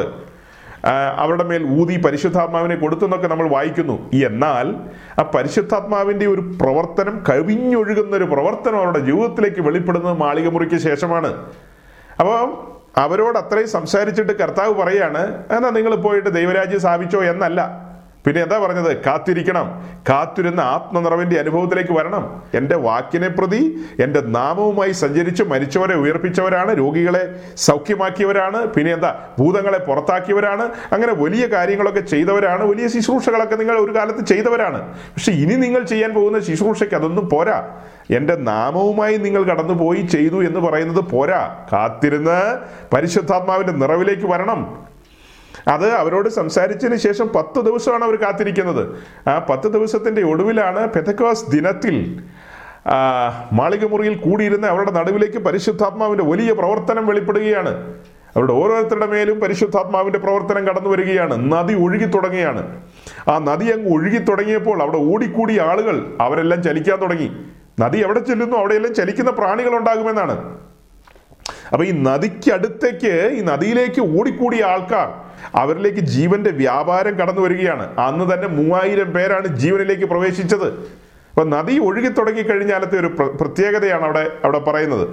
അപ്പം ഇന്ന് നമുക്ക് ഫലപ്രദമായി ഈ കാര്യങ്ങൾ ചെയ്യാൻ കഴിയുന്നില്ല എന്നുള്ളതിന്റെ കാരണം നദിയിലെ വാസം നദിയിലെ ജീവിതം ആത്മനിറവിൻ ജീവിതം ജീവിക്കാൻ അത്ര കണ്ട് മനസ്സ് വയ്ക്കുന്നില്ല ഏ ഇതൊക്കെ നമുക്ക് അറിയാം ഈ കാര്യങ്ങളൊക്കെ ഇങ്ങനെ ചെയ്യണമെന്നൊക്കെ നമുക്ക് ചിന്തയുണ്ട്. അപ്പോൾ തന്നെ പലതിനെ ചൊല്ലി നാം കുഴയുകയാണ്. നമ്മൾ ഓരോരോ കാണുന്ന കാര്യങ്ങളിലേക്കൊക്കെ നോക്കുമ്പോൾ അയ്യോ നാളെ എന്താവും? അതെന്താവും? ഇതെന്താവും? അവരങ്ങനെ ചെയ്യോ? ഇവരിങ്ങനെ ചെയ്യോ? ഇങ്ങനെ പലതും നമ്മളെ അലട്ടുകയാണ്. ഒരു വ്യാകുലങ്ങളാണ്. പലതിനെ ചൊല്ലിയുള്ള വ്യാകുലങ്ങളാണ്. എന്റെ ഭാവി എന്താവും? മക്കളുടെ ഭാവി എന്താവും? അവിടെ വീട് വെച്ചില്ലല്ലോ ഇവിടെ കാറ് മേടിച്ചില്ലല്ലോ അവിടെ എന്താ അങ്ങനെ ചെയ്തില്ലല്ലോ ഇങ്ങനെ ചെയ്തില്ലല്ലോ എന്റെ കൃഷിയുടെ കാര്യങ്ങൾ എന്താവും? എന്ന് വേണ്ട പലതിനെ ചൊല്ലി ആളുകൾ ഇങ്ങനെ ഇങ്ങനെ ചഞ്ചലപ്പെടുകയാണ്. അങ്ങനെ ചഞ്ചലപ്പെട്ടുകൊണ്ടിരിക്കുമ്പോൾ നദിയിലെ വാസവും നദിയിലെ ജീവിതവും അതിലെ ആനന്ദ ജീവിതവും ആസ്വദിക്കാൻ കഴിയില്ല. പൊതുവെ നമ്മൾ പറയാറുണ്ട് ക്രിസ്തീയ ജീവിതം എന്ന് പറയുന്നത് ആനന്ദ ജീവിതമാണ്. അതേസമയം ക്രിസ്തീയ ജീവിതത്തിൽ കഷ്ടങ്ങളുണ്ട്. ഇത് തരംതിരിച്ച് മനസ്സിലാക്കാതെ അനേകർ നമ്മുടെ പ്രസംഗങ്ങൾ കേട്ടിട്ട് അവർ പറയുന്നത് ഇവർ ക്രിസ്തീയ ജീവിതത്തിൽ കട്ടമുണ്ടെന്ന് പഠിപ്പിക്കുന്നവരാന്നാണ്. യെസ് അത് ഡെഫിനറ്റ് ആയിട്ട് നമ്മൾ അങ്ങനെ പഠിപ്പിക്കുന്നു. ക്രിസ്തീയ ജീവിതത്തിൽ കഷ്ടങ്ങളുണ്ട് ശോധനകളുണ്ട് ഏ പരിശോധനകളുണ്ട് എന്താ ട്രയൽസ് ഉണ്ട് നിശ്ചയമായി ഇതെല്ലാം ഉണ്ട്. അതൊക്കെ ഉള്ളപ്പോൾ തന്നെ ക്രിസ്തീയ ജീവിതം ആനന്ദ ജീവിതമാണ്. അല്ലാതെ ക്രിസ്തീയ ജീവിതം കട്ടത്തിന്റെ ജീവിതമാണെന്നല്ല നമ്മൾ പഠിപ്പിക്കുന്നത്. ക്രിസ്തീയ ജീവിതം ആനന്ദ ജീവിതമാണ്. അത് നദിയിലെ ജീവിതമാണ്. അത് പരിശുദ്ധാത്മാവിന്റെ നിറവിലുള്ള ജീവിതമാണ്. അപ്പോൾ ആ പരിശുദ്ധാത്മാവിന്റെ നിറവിലുള്ള ജീവിതം നയിക്കുമ്പോൾ തന്നെയാണ് കഷ്ടങ്ങളിലൂടെ കടന്നു പോകുന്നത്. പൗലോസിന്റെ ലൈഫ് നമുക്ക് വളരെ എക്സാമ്പിൾ ആയിട്ടുണ്ട്. പത്രോസിന്റെ ലൈഫുണ്ട് യോഹനാന്റെ ലൈഫുണ്ട് യാക്കോബിന്റെ ലൈഫുണ്ട് ഇവിടെയൊക്കെ ലൈഫ് നമ്മുടെ മുമ്പിലുണ്ട്. ഇത് എടുത്ത് നമ്മൾ മനസ്സിലാക്കി കഴിഞ്ഞാൽ ഇവരുടെ എല്ലാ ലൈഫ് നാം മനസ്സിലാക്കി കഴിഞ്ഞാൽ അവരാരും പിറുപിറുത്തവരല്ല. അവരാരും പിറുപിറുത്തവരല്ല. ആ അപ്പസ്തോലന്മാരുടെ ആ ദൈവദാസന്മാരുടെ കൂടെയാണ് വരാൻ പോകുന്ന പുതിയ ഭൂമിയിൽ പുതിയ ഋഷിലേമിൽ നാം ഒരുമിച്ചിരിക്കേണ്ടത്. അവർക്ക് വേണ്ടി ഒരു സിംഹാസനം നമുക്ക് വേണ്ടി ഒരു ഇച്ചിരി ചെറിയ സിംഹാസനം. അങ്ങനെയൊന്നില്ല ഒരേ ഒരു സിംഹാസനം. അവിടെയാണ് ഈ അപ്പസ്വലന്മാർ വന്നിരിക്കാൻ പോകുന്നത്. ആ സിംഹാസനത്തിലാണ് നാമും ചെന്നിരിക്കാൻ പോകുന്നത്. രണ്ട് സിംഹാസനങ്ങൾ ഇല്ല സഹോദരങ്ങളെ. ആ സിംഹാസനത്തിലാണ് യേശുക്രിസ്തു ഇരിക്കുന്നത്. അവിടെയാണ് തന്റെ കാന്ത തന്നോട് പറ്റിച്ചേർന്ന് ഒന്നായി തീർന്ന് ഒരുമിച്ചിരിക്കാൻ പോകുന്നത്. യേശുക്രിസ്തുവിനെ കുറിച്ച് വായിക്കുന്ന ഒരു വാക്യം കൂടി ഉണ്ടല്ലോ. അപ്പോൾ ചില പ്രവൃത്തി പത്താം അധ്യായത്തിന്റെ പത്താം അധ്യായം എന്ന് പറയുമ്പോൾ കൊർനെല്ലിയോസിന്റെ വീടുമായി ബന്ധപ്പെട്ട കാര്യങ്ങളാണ് നമുക്ക് ഓർമ്മ വരുന്നത്. കൊർനെല്ലിയോസിന്റെ വീട്ടിൽ പത്രോസിന്റെ പ്രസംഗം. അങ്ങനെ പ്രസംഗിച്ച് ഇങ്ങനെ മുന്നോട്ട് കയറി വരികയാണ്. കയറി വരുമ്പോൾ അതിന്റെ ഈ അതിന്റെ മുപ്പത്തി എട്ടാമത്തെ വാക്യം. Book of Acts chapter ten verse thirty eight അപ്പോൾ ചില പ്രവൃത്തി പത്താം അധ്യായത്തിന്റെ മുപ്പത്തെട്ടാം വാക്യം.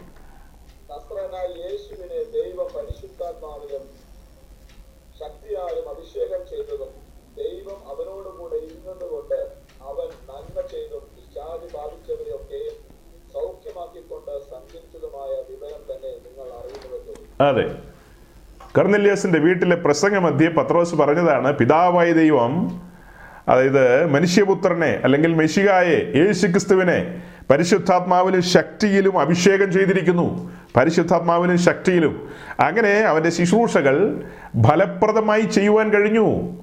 പിശാജ് ബാധിച്ചവരെ വിടുവിക്കാൻ കഴിഞ്ഞു രോഗികളെ സൗഖ്യമാക്കാൻ കഴിഞ്ഞു. ആ ശുശ്രൂഷകളുടെ ഒരു ചൈതന്യമാണ് അതിലൂടെ നമുക്ക് വെളിപ്പെടുന്നത്. ആ ശുശ്രൂഷകളുടെ ഒരു ചൈതന്യം. ആ ചൈതന്യം എങ്ങനെയാ? പരിശുദ്ധാത്മ നിറവിലാണ് ആ ശുശ്രൂഷകൾ ചെയ്തത്. അതുകൊണ്ട് അതൊരു ചൈതന്യവത്തായ ശുശ്രൂഷയാണ്. ഇപ്പോൾ എന്റെയും നിങ്ങളുടെയും ജീവിതം എടുത്ത് പഠിച്ചു കഴിഞ്ഞാൽ ഞാനൊരു ശുശ്രൂഷകനാണ്. എന്റെ ജീവിതത്തിൽ അതിന് കൂടുതൽ പ്രാധാന്യമുണ്ട്. എന്നാൽ നമ്മുടെ എല്ലാവരുടെയും ജീവിതത്തിൽ ഒരുപോലെ തന്നെയാണ്. ഒരു ശുശ്രൂഷകൻ എന്ന നിലയിൽ എനിക്ക് ഫലപ്രദമായി ശുശ്രൂഷിക്കണമെങ്കിൽ ദൈവവചനം ശുശ്രൂഷിക്കണമെങ്കിൽ പഠിപ്പിക്കണമെങ്കിൽ ഉപദേശിക്കണമെങ്കിൽ ബുദ്ധി ഉപദേശിക്കണമെങ്കിൽ എന്തും ചെയ്യണമെങ്കിൽ ആത്മനിറവിന്റെ അനുഭവം കൂടിയേ തീരൂ. മലയാളക്കരയിലെ ഒരു പഴയ ചരിത്രം ഓർക്കുക. സൗരങ്ങളെ നിങ്ങൾ കേട്ടിട്ടുണ്ടോയെന്ന് എനിക്കറിയില്ല. കേട്ടിട്ടുള്ളവർ ഇതിനകത്തുണ്ട്. മലയാളക്കരയിൽ ആരംഭ കാലഘട്ടത്തിൽ കൺവെൻഷനൊക്കെ നടക്കുമ്പോൾ അവിടെ പന്തലിന് ഒരു കുഴി കുഴിക്കണമെങ്കിൽ ആ കുഴി കുഴിക്കുന്ന വ്യക്തി പോലും അഭിഷേകം പ്രാപിച്ചവനായിരിക്കണമെന്ന് നിഷ്കർഷയുണ്ടായിരുന്നു. അതുപോലെ സഭായോഗത്തിന് മുമ്പ് അവിടെ പായിടുന്ന ആൾക്കാർ അവിടെ മാറ്റ് വിരിക്കുന്ന ആൾക്കാർ അവിടെ പായിടുന്ന ആൾക്കാരും അഭിഷേകം പ്രാപിച്ചവരായിരിക്കണമെന്ന് നിർബന്ധമുണ്ട്. അന്നത്തെ കാലത്ത് ഈ ഇലക്ട്രിക് ഇലക്ട്രോണിക് ഉപകരണങ്ങളൊന്നുമില്ല. അതായത് ഓർഗൻ ഒന്നും അന്നത്തെ കാലത്തില്ല. അതുകൊണ്ട് അന്ന് ഈ തമ്പേർ ഉപയോഗിക്കുന്നു. ഡ്രം. ഡ്രം ആണ് ആളുകൾ ഉപയോഗിക്കുന്നത്. ആ ഡ്രം കൈകാര്യം ചെയ്യണമെങ്കിൽ അഭിഷേകം പ്രാപിച്ചവർക്ക് മാത്രമേ കഴിയൂ. അല്ലാത്തവരെ അനുവദിക്കില്ല അവർ അന്നത്തെ അപ്പച്ചന്മാര് പ്രായമുള്ളവര് മുതിർന്നവര് ആത്മനിറവിൽ ജീവിക്കുന്നവര് അവരൊരിക്കലും അല്ലാത്തൊരാളെ അത് തൊടാൻ അനുവദിക്കില്ല. അപ്പം നമുക്ക് തോന്നും അവരും കൂടെ ഒന്ന് അത് കൈകാര്യം ചെയ്തോട്ടെ അവർ പിന്നെ അഭിഷേകം പ്രാപിച്ചുകൊള്ളുമല്ലോ എന്ന് നമുക്ക് ചിലപ്പോൾ തോന്നും. അപ്പം അവരെ അങ്ങനത്തെ ഉത്തരവാദിത്വത്തിൽ ഏൽപ്പിക്കാത്തതിന്റെ കാരണം ഉത്തരവാദിത്വം ഏൽപ്പിച്ച പിന്നെ അവർക്ക് ആ ദാഹവും വിശപ്പും ഉണ്ടാകില്ല ആ ഉത്സാഹവും അവർക്കുണ്ടാകില്ല. ആ ഇപ്പം ഞങ്ങൾ ഈ കാര്യങ്ങളൊക്കെ ചെയ്ത് ചെയ്യുകയാണല്ലോ ഇങ്ങനെ പോകാം എന്ന് ചിന്തിക്കും. അതേസമയം അവരെ അതിൽ നിന്ന് മാറ്റി നിർത്തുമ്പോൾ അത് കൈകാര്യം ചെയ്യാൻ കഴിയാതെ വണ്ണം അവരെ മാറ്റി നിർത്തുമ്പോൾ അവർക്ക് മനസ്സിലാകും എനിക്കിത് കൈകാര്യം ചെയ്യണം. അത് കൈകാര്യം ചെയ്യണമെങ്കിൽ എനിക്ക് ആത്മനിറവിന്റെ അനുഭവം വേണം. ഞാൻ ദൈവത്തിന്റെ നദിയിൽ ഇറങ്ങണം. പരിശുദ്ധാത്മ നിറവ് പ്രാപിക്കണം. അപ്പോൾ അതൊരു വാഞ്ചയായിട്ട് മാറും. തീവ്രമായ വാഞ്ചയായിട്ട് മാറും. അതിതീവ്രമായ വാഞ്ചയായിട്ട് മാറും. പിന്നെ അവർ ജലപാനം പോലും ഇല്ലാതെ അവിടെയാണ് ഈ ഉപവാസമൊക്കെ വരുന്നത്. ഏ ഭക്ഷണം ആസ്വദിക്കാൻ കഴിയുന്നില്ല. ആത്മനിറവിന്റെ അനുഭവത്തിലേക്ക് വരാൻ കഴിയാത്തത് കൊണ്ട് അവർക്ക് ഭക്ഷണം ആസ്വദിക്കാൻ കഴിയുന്നില്ല. ക്രിസ്ത്യാനിത്വത്തിന്റെ മഹത്വവും ശക്തിയും. അതല്ലേ വായിച്ചത്? ഏഹ് കുരുന്തലേഖനത്തിൽ ഒരു വാക്യമുണ്ട്. ദൈവരാജ്യം വാക്കിലല്ല ശക്തിയിൽ അത്രയെന്ന് ദൈവരാജ്യം വചനത്തിലല്ലെന്നാണ് അവിടെ എഴുതിയിരിക്കുന്നത്. ശരിക്കും വായിക്കേണ്ടത് ദൈവരാജ്യം വാക്കിലല്ല ഇങ്ങനെ സംസാരിക്കുന്നതിൽ മാത്രമല്ല ദൈവരാജ്യം ശക്തിയിലത്രേ. അത് ശക്തിയോടെ വെളിപ്പെടണം. അപ്പൊ നാം പരിശുദ്ധാത്മ ശക്തിയിൽ നിറഞ്ഞ് മുൻപോട്ട് പോകുമ്പോഴാണ് നമ്മുടെ ക്രിസ്തീയ ജീവിതം ഫലപ്രദമായി നമുക്ക് കൈകാര്യം ചെയ്യാൻ കഴിയൂ. ഫലം പുറപ്പെടുവിക്കാൻ കഴിയൂ. ഇനി ഞാൻ ആ ഭാഗം കൂടെ പറഞ്ഞ് മുൻപോട്ട് പോയി അവസാനിപ്പിക്കാം. അതായത് ഈ നദി വ്യക്തമായി ഒഴുകുന്നെങ്കിൽ മാത്രമേ ഫലം പുറപ്പെടുവിക്കാൻ പറ്റുകയുള്ളൂ. ഫലം വേണം. അപ്പൊ ഫലം ഇന്ന് ഇല്ല എന്നുള്ളതാണ് വേറൊരു വിഷയം. ഫലമില്ലായ്മയെ കുറിച്ച് ലൂക്കോസിന്റെ സുവിശേഷത്തിലും മത്തയുടെ സുവിശേഷത്തിലും നമുക്കറിയാം. യോഹനാൻ സ്നാപകൻ പറയുന്ന ഒരു ഭാഗമുണ്ട്. അതായത് ലൂക്കോസിന്റെ സുവിശേഷം ആറാം അധ്യായം നാൽപ്പത്തി മൂന്നും നാൽപ്പത്തിനാലും വാക്യം. ലൂക്കോസ് ആറിന്റെ നാൽപ്പത്തി മൂന്നും നാൽപ്പത്തിനാലും ഒന്ന് വായിക്കാം. ലൂക്കോസ് ആറിന്റെ നാൽപ്പത്തി മൂന്നും നാൽപ്പത്തിനാലും വാക്യങ്ങൾ ആകാത്ത ഫലം കായ്ക്കുന്ന നല്ല വൃക്ഷമല്ല നല്ല ഫലം കായ്ക്കുന്നത് ആകാത്ത വൃക്ഷവുമല്ല ഏത് വൃക്ഷത്തെയും ഫലം കൊണ്ട് അറിയാം ഉള്ളിൽ നിന്ന് അത്തിപ്പഴവും ശേഖരിക്കുകയും എല്ലിൽ നിന്നും മുന്തിരിങ്ങ പറിക്കുകയും ചെയ്യാറില്ലല്ലോ വൃക്ഷത്തെ ഫലം കൊണ്ട് തിരിച്ചറിയാം. ആകാത്ത ഫലമല്ല യോഗ്യമായ ഫലം പുറപ്പെടുവിക്കുന്ന ഒരു അനുഭവത്തിലേക്ക് വരണമെങ്കിൽ നദിയുടെ പ്രവർത്തനം വേണം. നമ്മൾ പല ആൾക്കാരെയും കാണുമ്പോൾ പറയില്ലേ ആ സംഭവം ആൾ ബന്ധിക്കോസൊക്കെയാ പക്ഷെ കയ്യിലിരിപ്പ് മോശാന്ന് പറയും. അതെങ്ങനെയാ? അവരുടെ പ്രവൃത്തി അവരുടെ ജീവിതം അവരുടെ സ്വഭാവം അല്ലാതെ അവരുടെ അകത്ത് കയറി നോക്കിയിട്ടല്ല. അവരുടെ പെരുമാറ്റം അവരുടെ കൊടുക്കൽ വാങ്ങൽ അവരുടെ ഇടപാടുകൾ അതെല്ലാം കാണുമ്പോൾ നമുക്ക് മനസ്സിലാകും യോഗ്യമായ ഫലമല്ല കായ്ക്കുന്നത്. ശരിയായൊരു ഫലമല്ല കായ്ക്കുന്നത്. ഓരോ വിഷയങ്ങളിലൂടെ കടന്നു പോകുമ്പോഴാണ് ഫലം വെളിപ്പെടുന്നത്. ഫലത്തെക്കുറിച്ച് നമ്മൾ കാണുന്നത് ആത്മാവിന്റെ ഫലം ഫലങ്ങളല്ല ഫലം. ഫലം എന്നാണ് എഴുതിയിരിക്കുന്നത്. ഗലാത്തിലേഖനം അഞ്ചാം അധ്യായത്തിൽ. ആത്മാവിന്റെ ഫലം. ആ ഫലം ആത്മാവിൽ നിന്ന് പുറപ്പെടുന്ന കാര്യങ്ങളാണ്. നാം ആത്മനിറവിലാ ജീവിക്കുന്നതെങ്കിൽ ആ ഫലങ്ങൾ പുറപ്പെടും. നമ്മിൽ നിന്ന് പുറപ്പെടുന്ന ആ ഫലം കാണിക്കുന്നത് അത് പൊതുസമൂഹവുമായിട്ട് ബന്ധപ്പെട്ട് പുറമേയുള്ളവരോടുള്ള ബന്ധത്തിൽ ജാതികളുമായിട്ടുള്ള ബന്ധത്തിൽ ഫലം കാണിക്കുന്നത്. അതായത് ഈ ഫലം നമ്മിൽ വെച്ചിരിക്കുന്നത് നമ്മെ ഫലം പുറപ്പെടുവിക്കുന്നവരെന്ന നിലയിലാക്കി വെച്ചിരിക്കുന്നതിന്റെ കാരണം ജാതികളുടെ നടുവിൽ മറ്റുള്ളവരുടെ നടുവിൽ നാം ഫലം പുറപ്പെടുവിക്കണം. അപ്പോൾ അങ്ങനെയാണ് അവർ തിരിച്ചറിയുന്നത് ഇവരൊരു ദൈവമക്കളാണെന്ന്.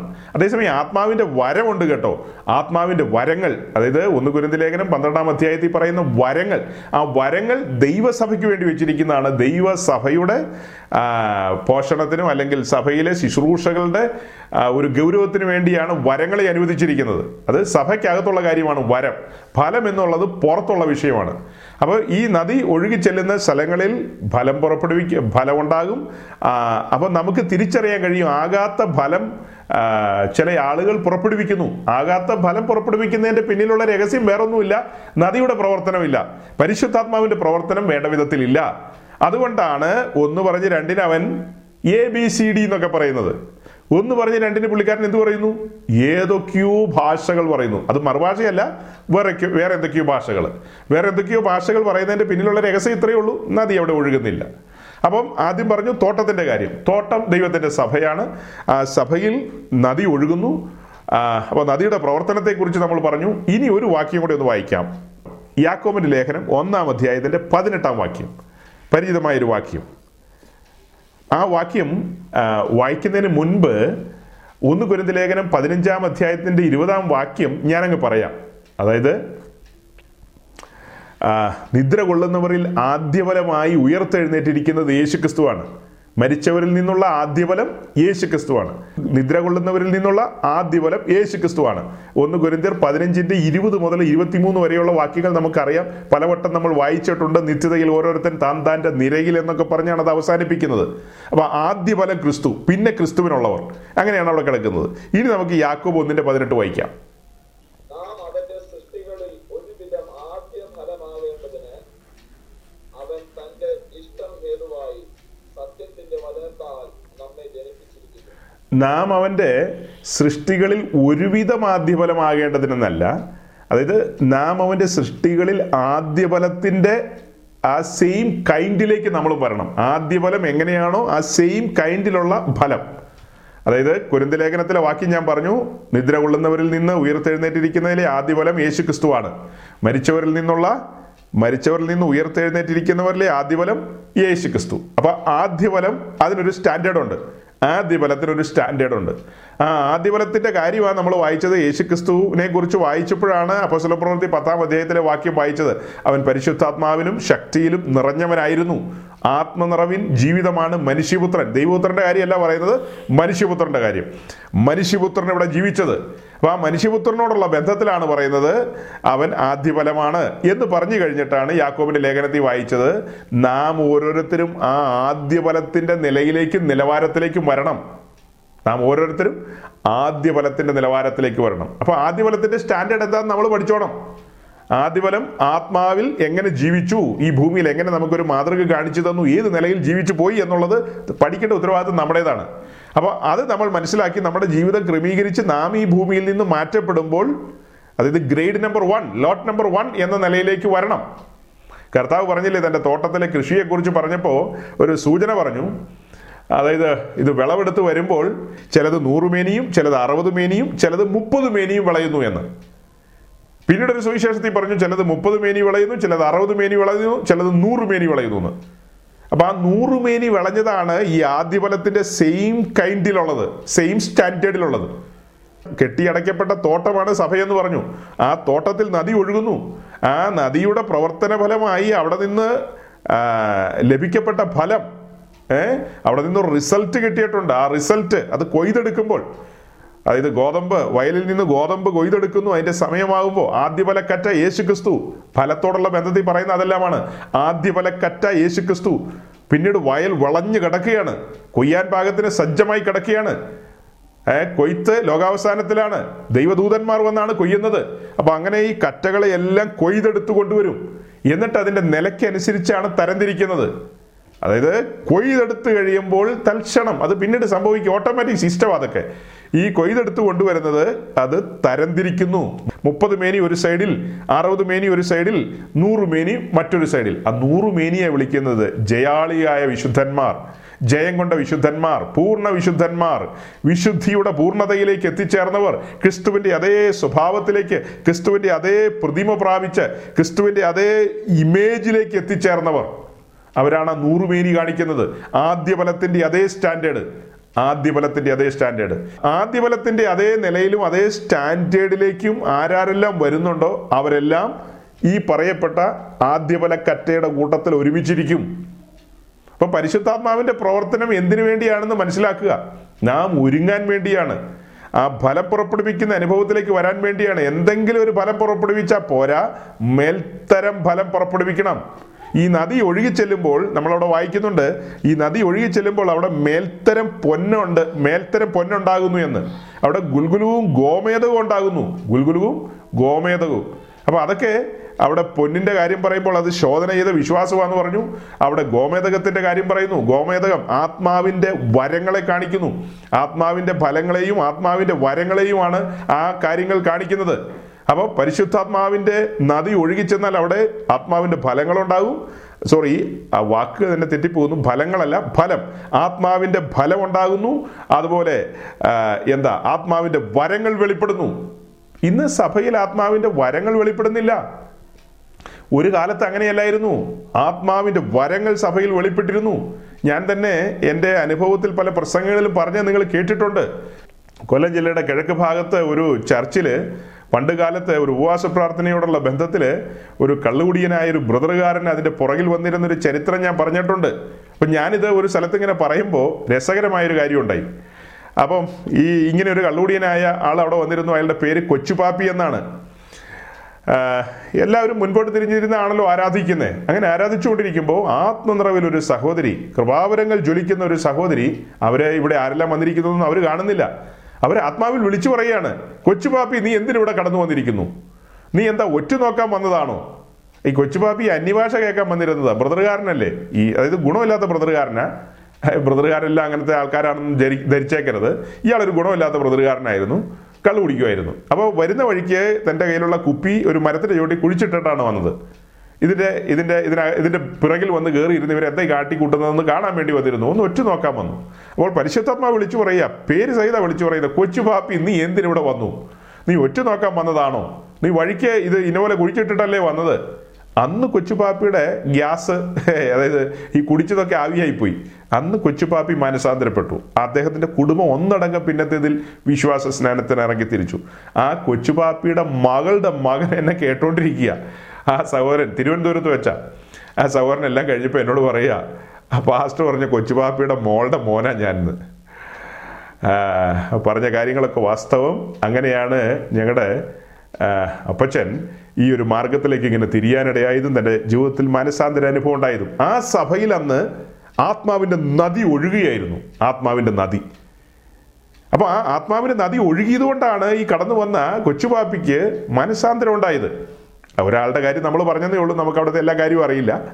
അന്ന് എന്തെല്ലാം കാര്യങ്ങളായിരിക്കും സംഭവിച്ചത്? പക്ഷെ ഞാൻ ആ പ്രസംഗത്തിൽ പറഞ്ഞത് അത് ഇന്നേക്കൊരു നാൽപ്പത്തഞ്ച് വർഷം പുറകിലത്തെ കാര്യമാണ് നാൽപ്പത്തഞ്ച് വർഷത്തിന് പുറകിലത്തെ കാര്യം. എന്ന് പറയുമ്പോൾ എൺപതുകൾക്ക് പുറകിലുള്ള കാര്യമാണ്. എൺപതുകൾക്ക് പുറകിലുള്ള കാര്യം. എഴുപത്തഞ്ചിലോ എഴുപതിനും എഴു- എഴുപതിനും എൺപതിനും ഇടയിലുള്ള ഒരു കാര്യമാണ്. ഈ നാൽപ്പത്തഞ്ച് വർഷത്തിന് ശേഷം അതേ സഭയിൽ കൊച്ചുപാപ്പിക്ക് പകരം നമ്മുടെ ഈ ഒരു സഹോദരി ഉണ്ടല്ലോ ഈ സോളാറൊക്കെ വിറ്റ് നടന്ന കേരളത്തിലെ ഒരു സഹോദരി. ആ ആ സോളാറുകാരി സഹോദരി അവിടെ വന്നു. നമ്മുടെ പത്തനാപുരം എം എൽ എയുടെ ഒരു കത്തുമായിട്ടാണ് വന്നത്. ഈ ചർച്ചിലൊക്കെ ഇപ്പോൾ അന്നത്തെ കാലം പോലെ അല്ലല്ലോ അന്ന് ഓലമേഞ്ഞ ഒരു കെട്ടിടവും കീറപ്പായലിരുന്നൊക്കെയാണ് ഈ ഈ ആത്മാവിലൊക്കെ ആരാധിച്ചതും ഫലം പുറപ്പെടുവിച്ചതും വരം വെളിപ്പെട്ടതും ഒക്കെ.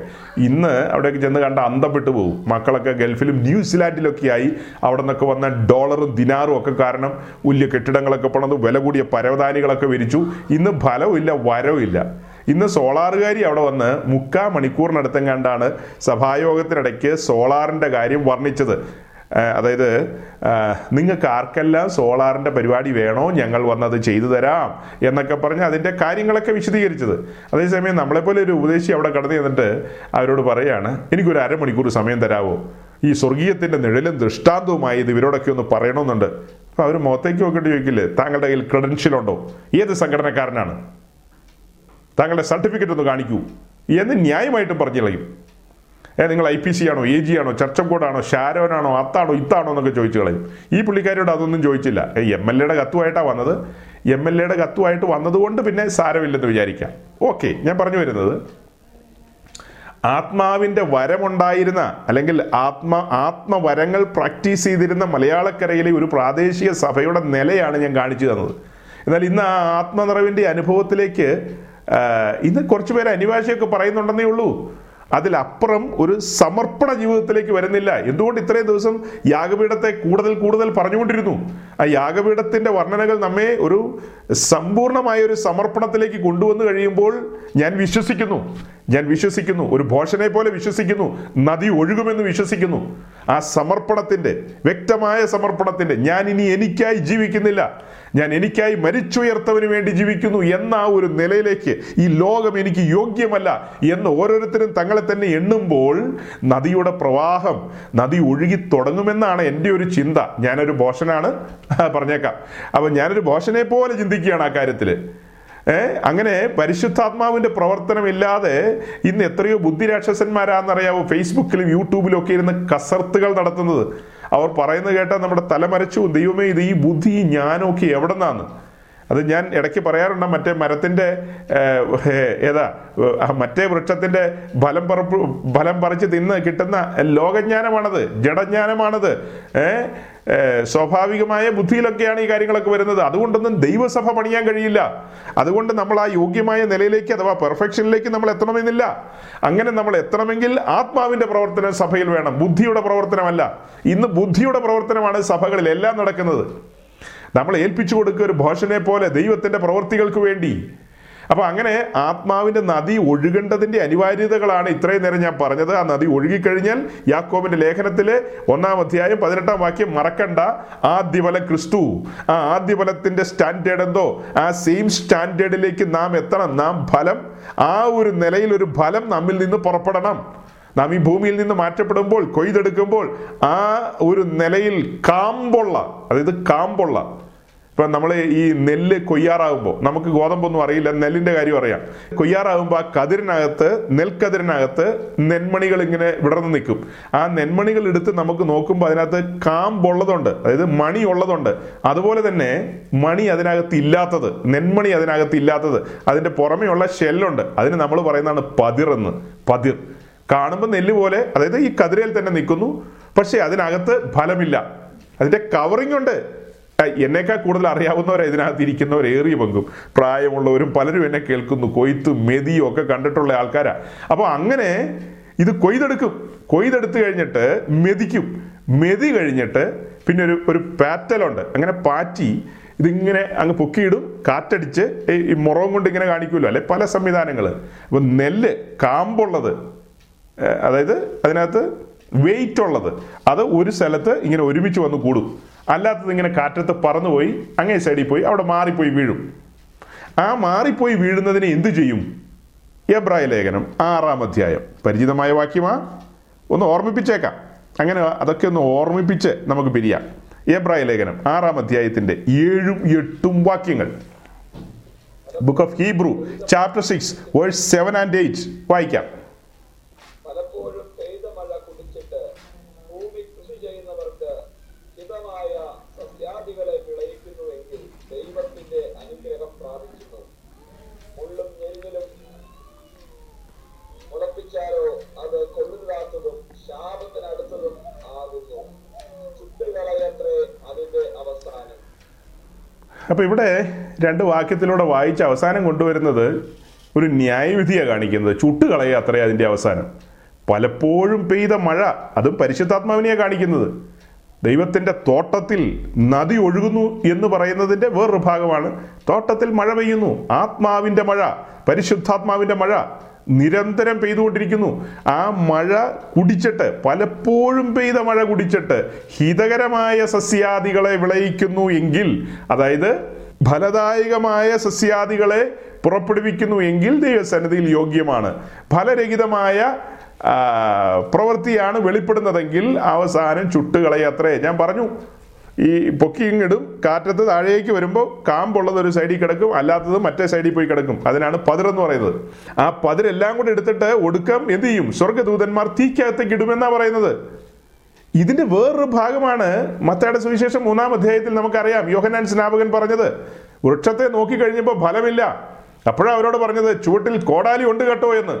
എന്റെ ദൈവമേ ചുവട്ടിൽ കോടാലി ഉണ്ടെന്ന്. എത്ര കാലം ഇങ്ങനെ ഇലയുമായിട്ട് നിൽക്കും? ഫലമില്ല. ഫലമില്ലാതെ ഇലയുമായിട്ട് നിൽക്കുന്നു. പലപ്പോഴും പെയ്ത മഴ കുടിക്കുന്നൊക്കെയുണ്ട്. പക്ഷെ ഫലമൊന്നും പുറപ്പെടുന്നു ഫലമൊന്നും പുറപ്പെട്ടു വരുന്നില്ല. അപ്പൊ അതിന്റെ ഒരു കാതലായ കാര്യം എനിക്ക് തോന്നുന്നു ഞാൻ തുടക്കത്തിൽ പറഞ്ഞ അല്പം മുമ്പ് പറഞ്ഞ ആ യാഗപീഠത്തിന്റെ കാഴ്ചകൾ രക്ഷയിലെ ശരിയായ ബോധ്യങ്ങൾ ശരിയായ ഒരു സമർപ്പണം. ആ ഒരു സമർപ്പണത്തിലേക്ക് വന്ന് ലോകത്തിൽ എന്തെങ്കിലും വാരിക്കൂട്ടുക എന്നുള്ളതല്ല നമ്മുടെ ആത്യന്തികമായ ഏയും. ലോകത്തിലെ കാര്യങ്ങളൊക്കെ ദൈവം നമുക്ക് അനുവദിക്കുന്നതൊക്കെ നിങ്ങൾ കൈകാര്യം ചെയ്തോ സഹോദരങ്ങളെ. നോ പ്രോബ്ലം കർത്താവ് പറയാണ് നിങ്ങളുടെ കയ്യിൽ കുറച്ച് കാശ് ഏൽപ്പിച്ചിട്ട് ഒരു ബോയിങ് ഏഴ് നാല് ഏഴ് മേടിക്കണം എന്ന് പറഞ്ഞാൽ ഞാൻ ഒരിക്കലും തടസ്സം ചെയ്യാൻ നിൽക്കില്ല. ഞാൻ ഒരിക്കലും വന്ന് പ്രസംഗിക്കില്ല ഏഴ് നാല് ഏഴ് മേടിക്കണ്ട. അല്ല ഏഴ് മൂന്ന് ഏഴോ? അല്ലെ ബോയിങ് വേണ്ട എയർബസ് മതി എന്നൊന്നും ഞാൻ വന്ന് പറയില്ല. എയർബസോ ബോയിങ്ങോ ഏത് കമ്പനിയുടെ വേണേലും മേടിച്ചോ നോ പ്രോബ്ലം പക്ഷേ ഫലം പുറപ്പെടണം. നിങ്ങൾ ബോയിങ് മേടിക്കുന്നതിലല്ല നമ്മുടെ തടസ്സം. ബോയിങ് ഉള്ളപ്പോൾ തന്നെ ഫലം പുറപ്പെടണ്ടേ? നൂറ് മേനി വിളയണ്ടേ? നൂറ് മേനി. ആ ലോട്ട് ആദ്യ ഫലത്തിന്റെ കൂടെയാണ് വെക്കുന്നത് ആദ്യ ഫലക്കറ്റയുടെ കൂട്ടത്തിലാണ് നൂറ് മേനി വിളഞ്ഞത് വെക്കുന്നത് അല്ലാത്ത അടുത്ത ലോട്ടാണ് അറുപത് മേനി. എന്റെ പിതാവിന്റെ ഭവനത്തിൽ അനേകം വാസസ്ഥലങ്ങളുണ്ട്. ഇല്ലെങ്കിൽ ഞാൻ നിങ്ങളോട് പറയുമായിരുന്നു. എന്ന് പറഞ്ഞാൽ എന്റെ പിതാവിന്റെ ഭവനത്തിൽ അനേക റൂംസ് ഉണ്ട് അനേക മുറികളുണ്ട് എന്ന് പറയുമ്പോൾ അർത്ഥമാക്കുന്നത് എന്താ? ഇത് ഓരോന്നിനും താൻ തന്റെ നിരയിലത്രേ നൂറ് മേനിയുടെ നിര വേറെ അറുപത് മേനിയുടെ നിര വേറെ മുപ്പത് മേനിയുടെ നിര വേറെ പിന്നെ അതിൽ താഴെയുള്ള വിളച്ചിലുകാരുടെ കാര്യം ഇപ്പോൾ എനിക്കറിയില്ല പറയാനായിട്ട്. അത് പിന്നെ പറയാം. ആലോചിച്ച് നോക്കിയിട്ട് പിന്നീട് പറയാം. അപ്പോൾ ഇങ്ങനെയാണ് ഈ കാര്യങ്ങൾ നിൽക്കുന്നത്. അതുകൊണ്ട് ഇപ്പൊ എബ്രാഹിം ലേഖനത്തിലെ ആറാം അധ്യായത്തിലെ വാക്യം ഓർമ്മയിലിരിക്കണം. ഫലം പുറപ്പെടുവിക്കേണ്ടതുണ്ട്. ഓക്കെ അപ്പോൾ താമ്രത്തൊട്ടിയിലേക്ക് ഒന്നുകൂടെ മടങ്ങി വന്നു കഴിഞ്ഞാൽ താമ്രത്തൊട്ടി പരിശുദ്ധാത്മാവിന്റെ പ്രവർത്തനത്തെ കാണിക്കുന്നു. പരിശുദ്ധാത്മാവിന്റെ പ്രവർത്തനം നമ്മുടെ ജീവിതത്തിൽ വളരെ അനിവാര്യമാണ്. ആത്മാവ് നമ്മെ നയിക്കണം. നാം രക്ഷിക്കപ്പെടുമ്പോൾ ആത്മാവാണ് നമുക്ക് പാപബോധം തന്ന് നമ്മെ യാഗപീഠത്തിന്റെ ചുവട്ടിൽ കൊണ്ടുവന്നത്. പരിശുദ്ധാത്മാവാണ് നമ്മെ സകല സത്യത്തിലും വഴി നടത്തി മുൻപോട്ട് കൊണ്ടുവന്ന് താമ്രത്തൊട്ടിയുടെ അടുക്കൽ കൊണ്ടുവന്നു എന്ന് പറഞ്ഞാൽ അർത്ഥം വിശ്വാസ സ്നാനത്തെയും പിന്നത്തേതിൽ നമുക്ക് ബോധ്യം തരികയാണ് ആത്മസ്നാനത്തെയും കുറിച്ച്. ഇഷിയാവിന്റെ പുസ്തകം പന്ത്രണ്ടാം അധ്യായത്തിന്റെ നാലാം വാക്യത്തിൽ വായിക്കുമ്പോൾ നാം രക്ഷയുടെ ഉറവിൽ നിന്ന് കോരി കുടിക്കണമെന്നാണ് എഴുതിയിരിക്കുന്നത്. രക്ഷയുടെ ഉറവിൽ നിന്ന്. അപ്പൊ നാം രക്ഷിക്കപ്പെട്ടു സ്നാനപ്പെട്ടു. ഇനി രക്ഷയുടെ ഉറവിൽ നിന്ന് കോരണം. ആത്മാവിന്റെ നദിയിൽ നിന്ന് പാനം ചെയ്യണം. ആത്മനദിയിൽ നിന്ന് പാനം ചെയ്യണം അഥവാ രക്ഷയുടെ ഉറവിൽ നിന്ന് കോരണം. അങ്ങനെ വെള്ളം കോരലാണ് നമ്മുടെ പണി. ആ വെള്ളം കോരലാണ് ആത്മനിറവിൽ ആത്മനിറവിന്റെ ആരാധനകളൊക്കെ അതിൽ വരികയാണ്. അപ്പോൾ അങ്ങനെയുള്ള കാര്യങ്ങൾക്ക് നമ്മെ വിളിച്ചിരിക്കുകയാണ്. അങ്ങനെ ആ ആത്മനിറവിലേക്ക് വന്നു കഴിയുമ്പോൾ ആ എന്ന് പറയുമ്പോൾ ആ പരിശുദ്ധാത്മാവിന്റെ ഏഹ്, എന്താ പരിശുദ്ധാത്മാവാകുന്ന തൈലം നമ്മുടെ തലയിൽ വീണ് കഴിയുമ്പോൾ അടുത്തൊരു കാര്യം. അതായത് ഈ പിക്ചർ വെച്ച് പറയുമ്പോൾ വാതിൽ തുറന്ന് നേരെ കയറി വരുമ്പോൾ കാണുന്നത് യാഗപീഠം അത് കഴിഞ്ഞ് താമ്രത്തൊട്ടി അത് രണ്ടും ഇരിക്കുന്ന ഭാഗത്തെയാണ് നമ്മൾ പൊതുവെ പറയുന്നത്. എന്താ പ്രാകാരം എന്ന് പറയുന്നത്. ആ പ്രാകാര അനുഭവത്തിലാണ് നാം നിൽക്കുന്നത്. പ്രാകാര അനുഭവത്തിലെ രണ്ട് കാര്യം. ഒന്ന് രക്ഷ രണ്ട് സ്നാനം അഥവാ വിശ്വാസ സ്നാനം. ഇത് രണ്ടും കഴിഞ്ഞു. രക്ഷയും വിശ്വാസ സ്നാനവും കഴിഞ്ഞു. അങ്ങനെ വിശ്വാസ സ്നാനവും കഴിഞ്ഞപ്പോഴാണ് നമ്മൾ ഇത്രയും ദിവസം ഒന്ന് രണ്ട് ദിവസമായിട്ട് കേട്ടുകൊണ്ടിരിക്കുന്നത് ആത്മസ്നാനം പ്രാപിക്കണം. ആത്മസ്നാനം പ്രാപിച്ചെങ്കിൽ മാത്രമേ കൂടാരത്തിനകത്തേക്ക് കയറാൻ പറ്റുള്ളൂ. അതെ കൂടാരത്തിന്റെ കൂടാരത്തിനകത്തേക്ക് കയറാൻ പറ്റുള്ളൂ. കൂടാരത്തിന് അവിടെ അഞ്ച് തൂണുകളാണ്. അഞ്ച് തൂണുകൾ. ഖതിരമരം കൊണ്ടുള്ള അഞ്ച് തൂണുകൾ. അത് സിൽവർ സോക്കറ്റിൽ നിൽക്കുകയാണ് അഞ്ച് തൂണുകൾ. ആ അഞ്ച് തൂണുകളിൽ നാല് കളറിലുള്ള നൂലുകളാൽ തുന്നിയ ഒരു മറശീലയുണ്ട്. കൂടാര മറശീല അതായത് ആ പടത്തിന്റെ താഴ്ഭാഗത്ത് ആ ഭാഗം നിങ്ങൾക്ക് ഒന്നുകൂടെ കാണാം. തുറന്ന് കാണാം. നാല് കളറിലുള്ള നൂലുകൾ. അതായത് പ്രാകാരമറശീലയോടുള്ള ബന്ധത്തിൽ നാല് കളറിലുള്ള നൂലിന്റെ കാര്യം നമ്മൾ പറഞ്ഞു. കൂടാരമറശീലയിലും നാല് കളറിലുള്ള നൂലാണ്. പിന്നെ തിരശീലയിലും നാല് കളറിലുള്ള നൂലാണ്. അത് കഴിഞ്ഞ് ഈ കൂടാരത്തിന്റെ മേൽമൂടി മൂടുശീല. ഏറ്റവും മുകളിൽ വരുന്ന മൂടുശീല. ആ മൂടുശീലയ്ക്ക് നാല് കളറിലുള്ള നൂലുകൾ കൊണ്ട് തുന്നിയ മൂടുശീലയാണ്. അപ്പം ഓക്കെ. അപ്പൊ ഇത്രയേ ഉള്ളൂ. ഈ കൂടാരത്തിനകത്തേക്ക് നമുക്ക് കടക്കണമെങ്കിൽ താമ്രത്തൊട്ടിക്കും കൂടാരത്തിനും ഇടയ്ക്ക് നമ്മൾ നിൽക്കുന്നതായിട്ട് അങ്ങ് ചിന്തിക്കുക. അവിടെ നിൽക്കുമ്പോൾ അവിടെ നിൽക്കുമ്പോൾ ഒന്ന് രണ്ട് വാക്യം നമ്മുടെ മുമ്പിലുണ്ട്. അതായത് നാം രക്ഷിക്കപ്പെട്ടു സ്നാനപ്പെട്ടു. ആത്മനിറവിന്റെ അനുഭവത്തിലേക്ക് വന്നിട്ടില്ല അഥവാ ആത്മസ്നാനം പ്രാപിച്ചിട്ടില്ല എന്ന് മനസ്സിലാക്കുക. അങ്ങനെ ചിന്തിക്കുക. അങ്ങനെ ചിന്തിക്കുമ്പോൾ രണ്ട് വാക്യം വായിക്കാം. മത്തയുടെ സുവിശേഷം ഏഴാം അധ്യായത്തിന്റെ ഏഴ് മുതൽ പതിനൊന്ന് വരെയുള്ള വാക്യങ്ങൾ. Matthew chapter seven verse seven to eleven. Mathai ഏഴിന്റെ ഏഴ് മുതൽ പതിനൊന്ന് വരെയുള്ള വാക്യങ്ങൾ. യാചി- യാചിക്കുവിൻ എന്നാൽ നിങ്ങൾക്ക് കിട്ടും അന്വേഷിക്കുവിൻ എന്നാൽ നിങ്ങൾ കണ്ടെത്തും മുട്ടുവിൻ എന്നാൽ നിങ്ങൾക്ക് തുറക്കും യാചിക്കുന്ന ഏവനും ലഭിക്കുന്നു അന്വേഷിക്കുന്നവൻ കണ്ടെത്തുന്നു മുട്ടുന്നവന് തുറക്കും മകൻ അപ്പം ചോദിച്ചാൽ അവന് കല്ല് കൊടുക്കുന്ന ഉം. നീ ചോദിച്ചാൽ അവൻ അവന് പാമ്പിനെ കൊടുക്കുമോ അങ്ങനെ ദോഷികളായ നിങ്ങൾ നിങ്ങളുടെ മക്കൾക്ക് നല്ല ദാനങ്ങളെ കൊടുക്കുവാൻ അറിയുന്നുവെങ്കിൽ സ്വർഗസ്ഥനായ നിങ്ങളുടെ പിതാവ് തന്നോട് യാചിക്കുന്നവർക്ക് നന്മ എത്ര അധികം കൊടുക്കും? ഇത് സെയിം കാര്യം തന്നെയാണ് ലൂക്കോസിന്റെ സുവിശേഷത്തിലുള്ളത്. ഇവിടെ നന്മ എത്രയധികം കൊടുക്കുമെന്ന് എഴുതിയിട്ടുണ്ടെങ്കിൽ അവിടെ പരിശുദ്ധാത്മാവിന് എത്രയധികം കൊടുക്കുമെന്നാണ് അവിടെ എഴുതിയിരിക്കുന്നത്. നമ്മൾ വായിച്ചിട്ടുള്ള വാക്യമാണ്. അപ്പം ഞാൻ പറഞ്ഞു വന്നത് കൂടാരത്തിനും താമ്രത്തൊട്ടിക്ക് ഇടയ്ക്ക് നമ്മൾ നിൽക്കുന്നതായിട്ട് ചിന്തിച്ചോ? അവിടെ നിൽക്കുന്ന പോലെ അവിടെ നിൽക്കാനൊന്നും പറ്റിയിട്ടല്ല. ഞാനത് പറയുകയാണ് ഭാവനയിൽ പറയുകയാണ് നിങ്ങൾക്ക് മനസ്സിലാക്കാൻ വേണ്ടി. നമ്മൾ രക്ഷിക്കപ്പെട്ടു സ്നാനപ്പെട്ടു. അങ്ങനെ രക്ഷിക്കപ്പെട്ട് സ്നാനപ്പെട്ടവരുടെ മുമ്പിൽ ഈ വാക്യം നിൽക്കുകയാണ്. ഈ വാക്യം എന്താ വായിച്ചത്? യാചിപ്പീൻ എന്നാൽ നിങ്ങൾക്ക് കിട്ടും. അന്വേഷിപ്പീൻ എന്നാൽ നിങ്ങൾ കണ്ടെത്തും. മുട്ടുവീൻ എന്നാൽ നിങ്ങൾക്ക് തുറക്കും. യാചിക്കുന്ന ഏവനും ലഭിക്കും. അന്വേഷിക്കുന്ന ഏവനും കണ്ടെത്തും. എന്തായിരിക്കും കിട്ടുന്നതും കണ്ടെത്തുന്നതും? നമ്മുടെ തലതിരിഞ്ഞ പ്രഭാഷകര് പ്രസംഗിക്കുന്നത് നിരന്തരം മുട്ടിക്കൊണ്ടിരിക്കുക നിരന്തരം യാചിച്ചുകൊണ്ടിരിക്കുക. അപ്പോൾ ഈ ലോകത്തിലുള്ള ചപ്പും ചവറും നമുക്ക് തരുമെന്നുള്ളതാണ് അവർ അവരുടെ പ്രഭാഷ പ്രഭാഷണങ്ങളിൽ പറയുന്നത്. നോക്കണം. രക്ഷിക്കപ്പെട്ട് സ്നാനപ്പെട്ട് നിൽക്കുന്ന ഒരുവന്റെ ജീവിതത്തിലെ ഏറ്റവും അനിവാര്യമാണ് ജീവശ്വാസം പോലെ ഒരു ഗൗരവമായ വിഷയമാണ് ആത്മനിറവിന്റെ അനുഭവം. ആ ആത്മനിറവിന്റെ അനുഭവത്തിന് വേണ്ടി അവൻ ദൈവസന്നിധിയിൽ മുട്ടിക്കൊണ്ടിരിക്കുകയാണ് നിരന്തരമായി. അതിന് ഒരു ഉദാഹരണം കൊടുക്കുന്ന നോക്കുക. മടുത്തു പോകാതെ മുട്ടുന്ന ഒരുത്ത ഒരുവന്റെ കാര്യമാണ് പറയുന്നത്. മടുത്തു പോകാതെ മുട്ടുന്ന ഒരുവന്റെ കാര്യം. അതിവിടെയല്ല എന്താ ലൂക്കോസിന്റെ സുവിശേഷത്തിലേക്ക് വരുമ്പോൾ അവിടെയുണ്ട്. ഏതൊരു പിതാവും തന്റെ മക്കൾക്ക് നല്ല ദാനങ്ങളെ കൊടുക്കാനല്ലേ ആഗ്രഹിക്കുന്നത് ദോഷകരമായ കാര്യങ്ങളെ കൊടുക്കുമോ എന്നാണ് ചോദിക്കുന്നത്. അപ്പം ചോദിച്ചാൽ കല്ല് കൊടുക്കുമോ? മീൻ ചോദിച്ചാൽ പിന്നെ എന്താ? പാമ്പിനെ കൊടുക്കുമോ? എന്നൊക്കെയുള്ള കാര്യങ്ങളാണ് അവിടെ പറഞ്ഞു വരുന്നത്. എന്നിട്ട് പറയുന്നത് തന്നോട് യാചിക്കുന്ന ഏവർക്കും നന്മ എത്രയധികം കൊടുക്കുമെന്നാണ് പറയുന്നത്. തന്നോട് യാചിക്കുന്നവർക്ക് നന്മ എത്രയധികം കൊടുക്കും. അപ്പം അത് തലതിരിഞ്ഞു പോയ ഇന്നത്തെ പെന്തിക്കോസ് ആധുനിക പെന്തിക്കോസ് അതായത് പെർവേറ്റഡ് ഗോസ്പൽ എന്ന് പറയും. കൊട്ടിമാറ്റിയ സുവിശേഷം പ്രസംഗിക്കുന്ന ആധുനിക പെന്തിക്കോസ് ഇവിടുത്തെ നന്മ എന്ന് പറയുന്നത് ഈ ലോകത്തിലെ കാര്യങ്ങളാണെന്നാണ് പഠിപ്പിക്കുന്നത്. ഈ കാര്യം തന്നെയാണ് ലൂക്കോസിന്റെ സുവിശേഷത്തിൽ പറയുന്നത് തന്നോട് യാചിക്കുന്നവർക്ക് പരിശുദ്ധാത്മാവിന് എത്രയധികം കൊടുക്കുമെന്ന്. എന്നാൽ ബിരുദന്മാരായ ചിലർ ഇപ്പോൾ പഠിപ്പിക്കുന്നത് എങ്ങനെയാണെന്നറിയാവോ? ഇത് രണ്ടും കൂടെ ചേർത്ത് വെച്ചിട്ടൊരു പഠിപ്പീരുണ്ട്. തന്നോട് യാചിക്കുന്നവർക്ക് നന്മയും പരിശുദ്ധാത്മാവിനെയും എത്രയധികം കൊടുക്കുന്നു? തിരക്കേടില്ല. എങ്ങനെയാ? പരിശുദ്ധാത്മാവിനെയും നന്മയെയും എത്രയധികം കൊടുക്കുന്നു? അങ്ങനെയാണോ വാക്യം? തന്നോട് യാചിക്കുന്നവർക്ക് നന്മ എത്രയധികം കൊടുക്കുന്നാണ് ഇവിടെ എഴുതിയിരിക്കുന്നത്. അതേസമയം ലൂക്കോസിലേക്ക് വരുമ്പോൾ തന്നോട് യാചിക്കുന്നവർക്ക് പരിശുദ്ധാത്മാവിനെ എത്രയധികം കൊടുക്കുന്നു? രണ്ടും രണ്ടായിട്ടല്ല പറയുന്നത്. രണ്ടും ഒന്നായിട്ടാണ് പറയുന്നത്. ഇവിടെ നന്മ എന്ന് പറഞ്ഞു. ഗുഡ് തിങ്സ് ഗുഡ് തിങ്സ് എന്ന് പറഞ്ഞു കഴിഞ്ഞാൽ അതിന്റെ ഉത്തരം കിടക്കുന്നത് എന്താ? ലൂക്കസിന്റെ സുവിശേഷത്തിലാണ് അത് പരിശുദ്ധാത്മാവാണ്. അപ്പോൾ യാചിക്കുകയും അന്വേഷിക്കുകയും മുട്ടുകയും ചെയ്യുന്നവർക്ക് കിട്ടുന്നത് ആത്മനിറവിന്റെ അനുഭവമാണ്. അതാണ് നമ്മൾ ഇത്രയും നേരം പറഞ്ഞുകൊണ്ടിരുന്നത്. ദൈവത്തിന്റെ നദിയിൽ വെള്ളം നിറഞ്ഞിരിക്കുന്നു. അതൊക്കെ ശരിയാ. ഈ വാക്യങ്ങളും ഈ വചനങ്ങളൊക്കെ ഞാൻ പറഞ്ഞത് സത്യവാ. ആ കാര്യങ്ങൾ നടക്കണമെങ്കിൽ നിങ്ങൾ നിരന്തരമായി ഈ ഒരു അനുഭവത്തിലേക്ക് വരാത്ത പ്രിയപ്പെട്ടവർ എന്നെ കേൾക്കുന്നുണ്ട്. അവരോടുള്ള ബന്ധത്തിലാണ് പറയുന്നത്.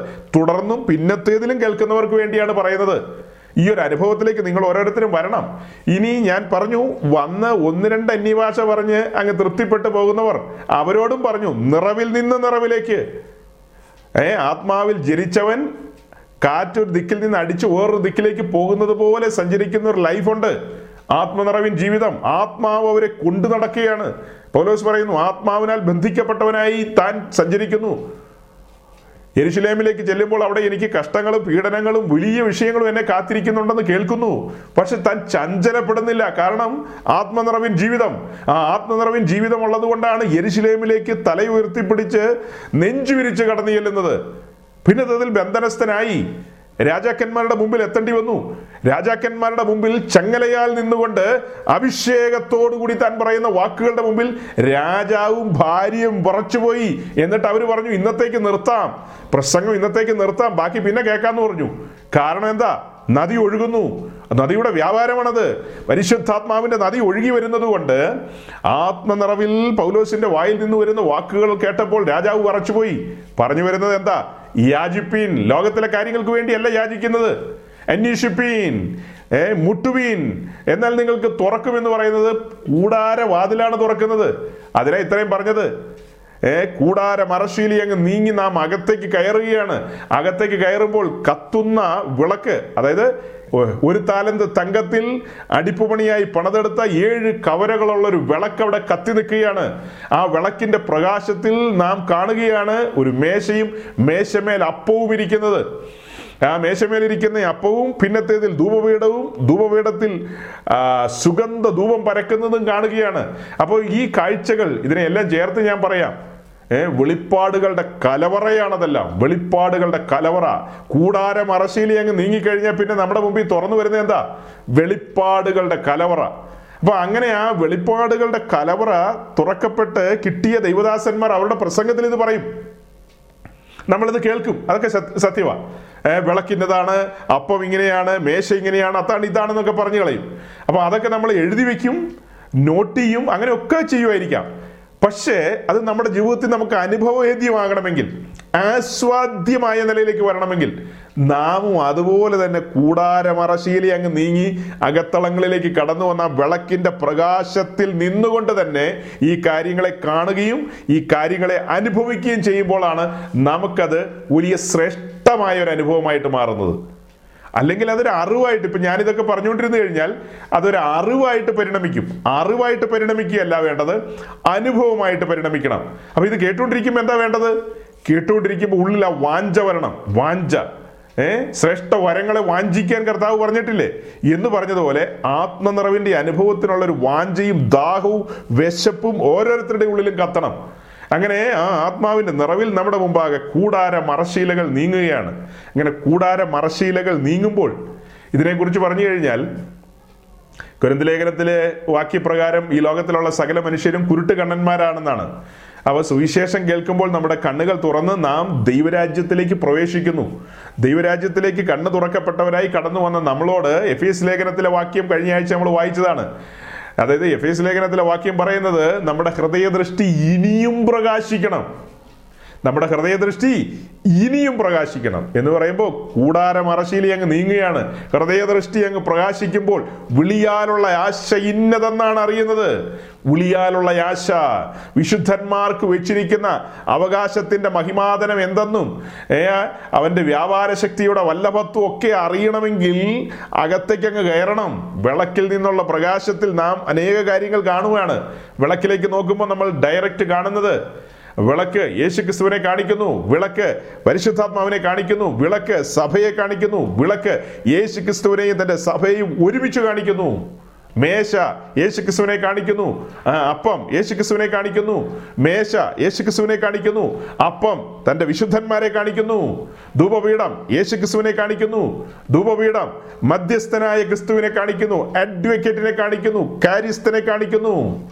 മഹാപുരോഹിതനായ ക്രിസ്തുവിനെ കാണിക്കുന്നു. അനേക കാര്യങ്ങളാണ്. വെളിപ്പാടുകളുടെ കലവറകളാണ്.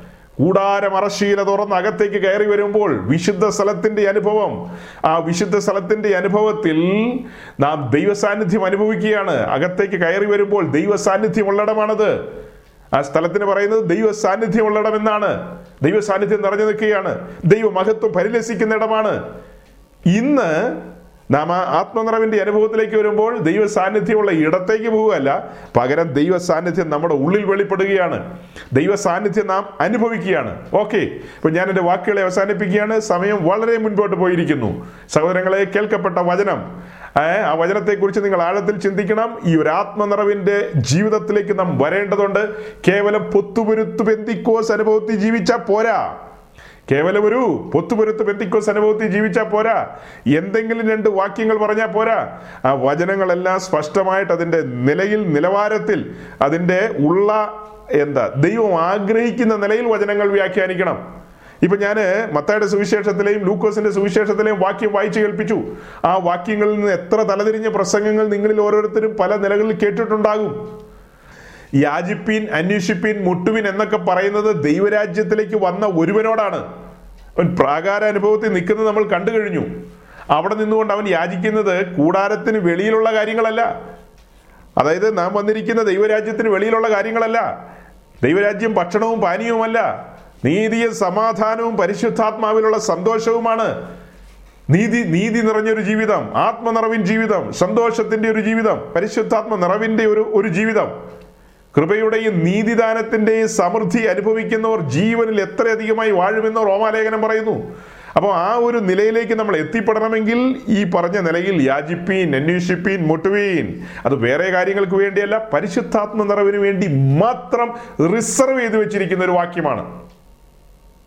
പരിശുദ്ധാത്മ നിറവിന് വേണ്ടി മാത്രം എഴുതി വെച്ചിരിക്കുന്ന ഒരു വാക്യം. ആ വാക്യത്തെ പ്രതി വേറെ ഒരു കാര്യത്തിനും കൈകാര്യം ചെയ്യാൻ പറ്റില്ല. പരിശുദ്ധാത്മ നിറവിന് വേണ്ടി മാത്രമാണ് അത് എഴുതി വെച്ചിരിക്കുന്നത്. അപ്പോൾ ആ വാക്യത്തെക്കുറിച്ചുള്ള തെറ്റിദ്ധാരണകളൊക്കെ ആരുടെയെങ്കിലും ഉള്ളിലുണ്ടായിരുന്നെങ്കിൽ നിങ്ങളത് നിശ്ചയമായും തിരുത്തിയേ തീരൂ. നാം കൂടാരത്തിന് മുൻപിൽ നിന്നുകൊണ്ടാണ് മുട്ടുന്നത്. മുട്ടുകയാണ്. നിരന്തരം മുട്ടിക്കൊണ്ടിരിക്കുകയാണ്.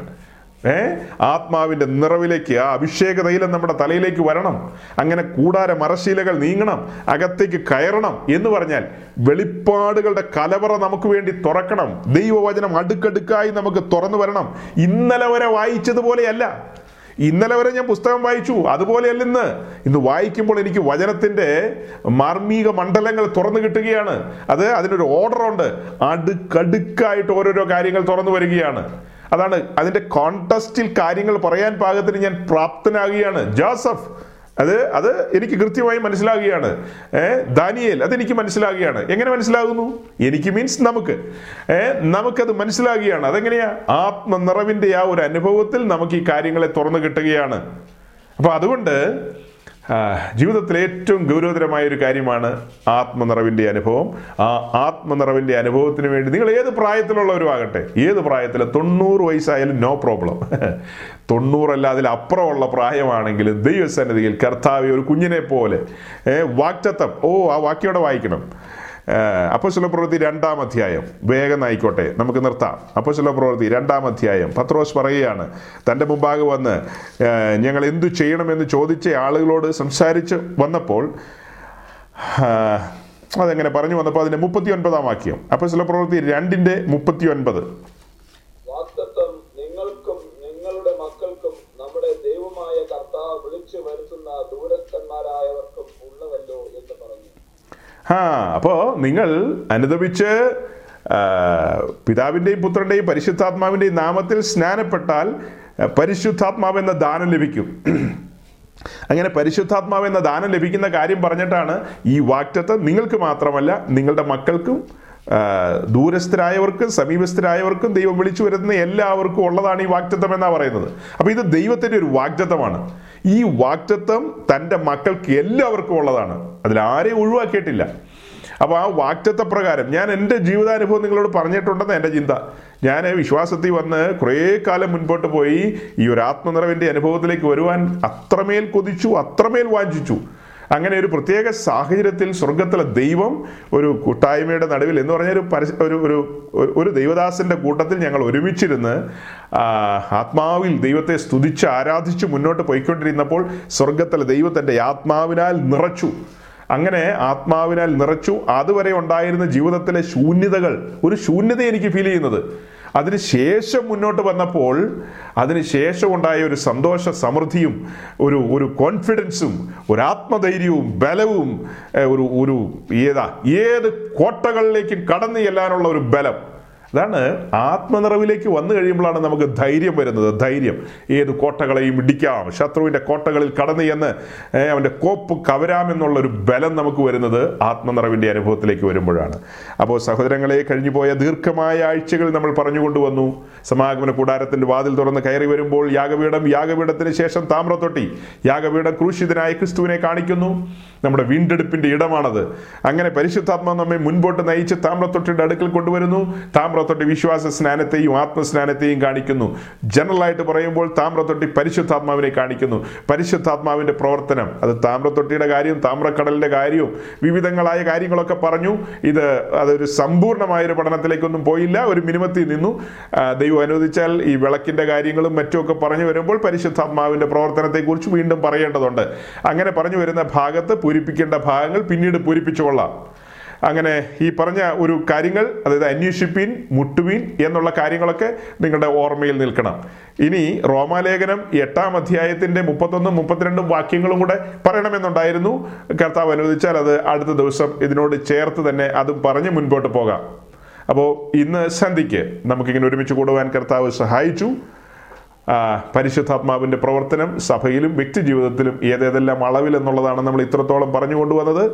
അതുകൊണ്ട് ശാന്തമായി നിങ്ങൾ പ്രാർത്ഥനയോടും ഉപവാസത്തോടും ഈ ദിവസങ്ങളിൽ കാത്തിരിക്കുക. എനിക്ക് വേണ്ടി പ്രാർത്ഥിക്കണം എന്നൊക്കെ പറഞ്ഞിട്ടുള്ള പല സഹോദരങ്ങളുണ്ട്. അവരോടെല്ലാം അവരോടെല്ലാമായിട്ടാണ് ആ ആത്മനിറവിന്റെ അനുഭവത്തിലേക്ക് എത്താൻ കഴിയാതെ സങ്കടപ്പെടുകയും ഭാരപ്പെടുകയും ചെയ്യുന്ന സഹോദരങ്ങളുണ്ട്. അവർ പലപ്പോഴും എന്നോട് സംസാരിച്ചിട്ടുണ്ട്. അവരിൽ ചിലരെല്ലാം കേൾക്കുന്നുണ്ട്. അവരോടായിട്ട് പറയട്ടെ നിങ്ങളുടെ ദാഹം വിട്ടുകളയരുത്. വാഞ്ച വിട്ടുകളയരുത് മടുത്തു പോകരുത്. നിരന്തരമായി മുട്ടിക്കൊണ്ടിരിക്കുക യാചിച്ചുകൊണ്ടിരിക്കുക. നമ്മുടെ സ്വർഗീയ പിതാവ് വാക്യത്തങ്ങളിൽ വിശ്വസ്തനാണ്. അവൻ നിങ്ങളെ നിറയ്ക്കാൻ വിശ്വസ്തനാണ്. എന്റെ ജീവിതത്തിൽ എന്നെ നിറച്ച ദൈവം. നിങ്ങളെ ഓരോരുത്തരെയും ആത്മാവിൽ നിറച്ച് യോഗ്യമായ നിലയിൽ ഫലം പുറപ്പെടുവിക്കുന്നവരായി. ആദ്യ ഫലത്തിന്റെ അതേ നിലയിലേക്ക് ഭൂമിയിൽ നിന്ന് മാറ്റപ്പെടുവാൻ പാകത്തിന് നമ്മെ സഹായിക്കുമാറാകട്ടെ. ഈ വചനങ്ങളാൽ ദൈവം നിങ്ങളെല്ലാം അനുഗ്രഹിക്കട്ടെ.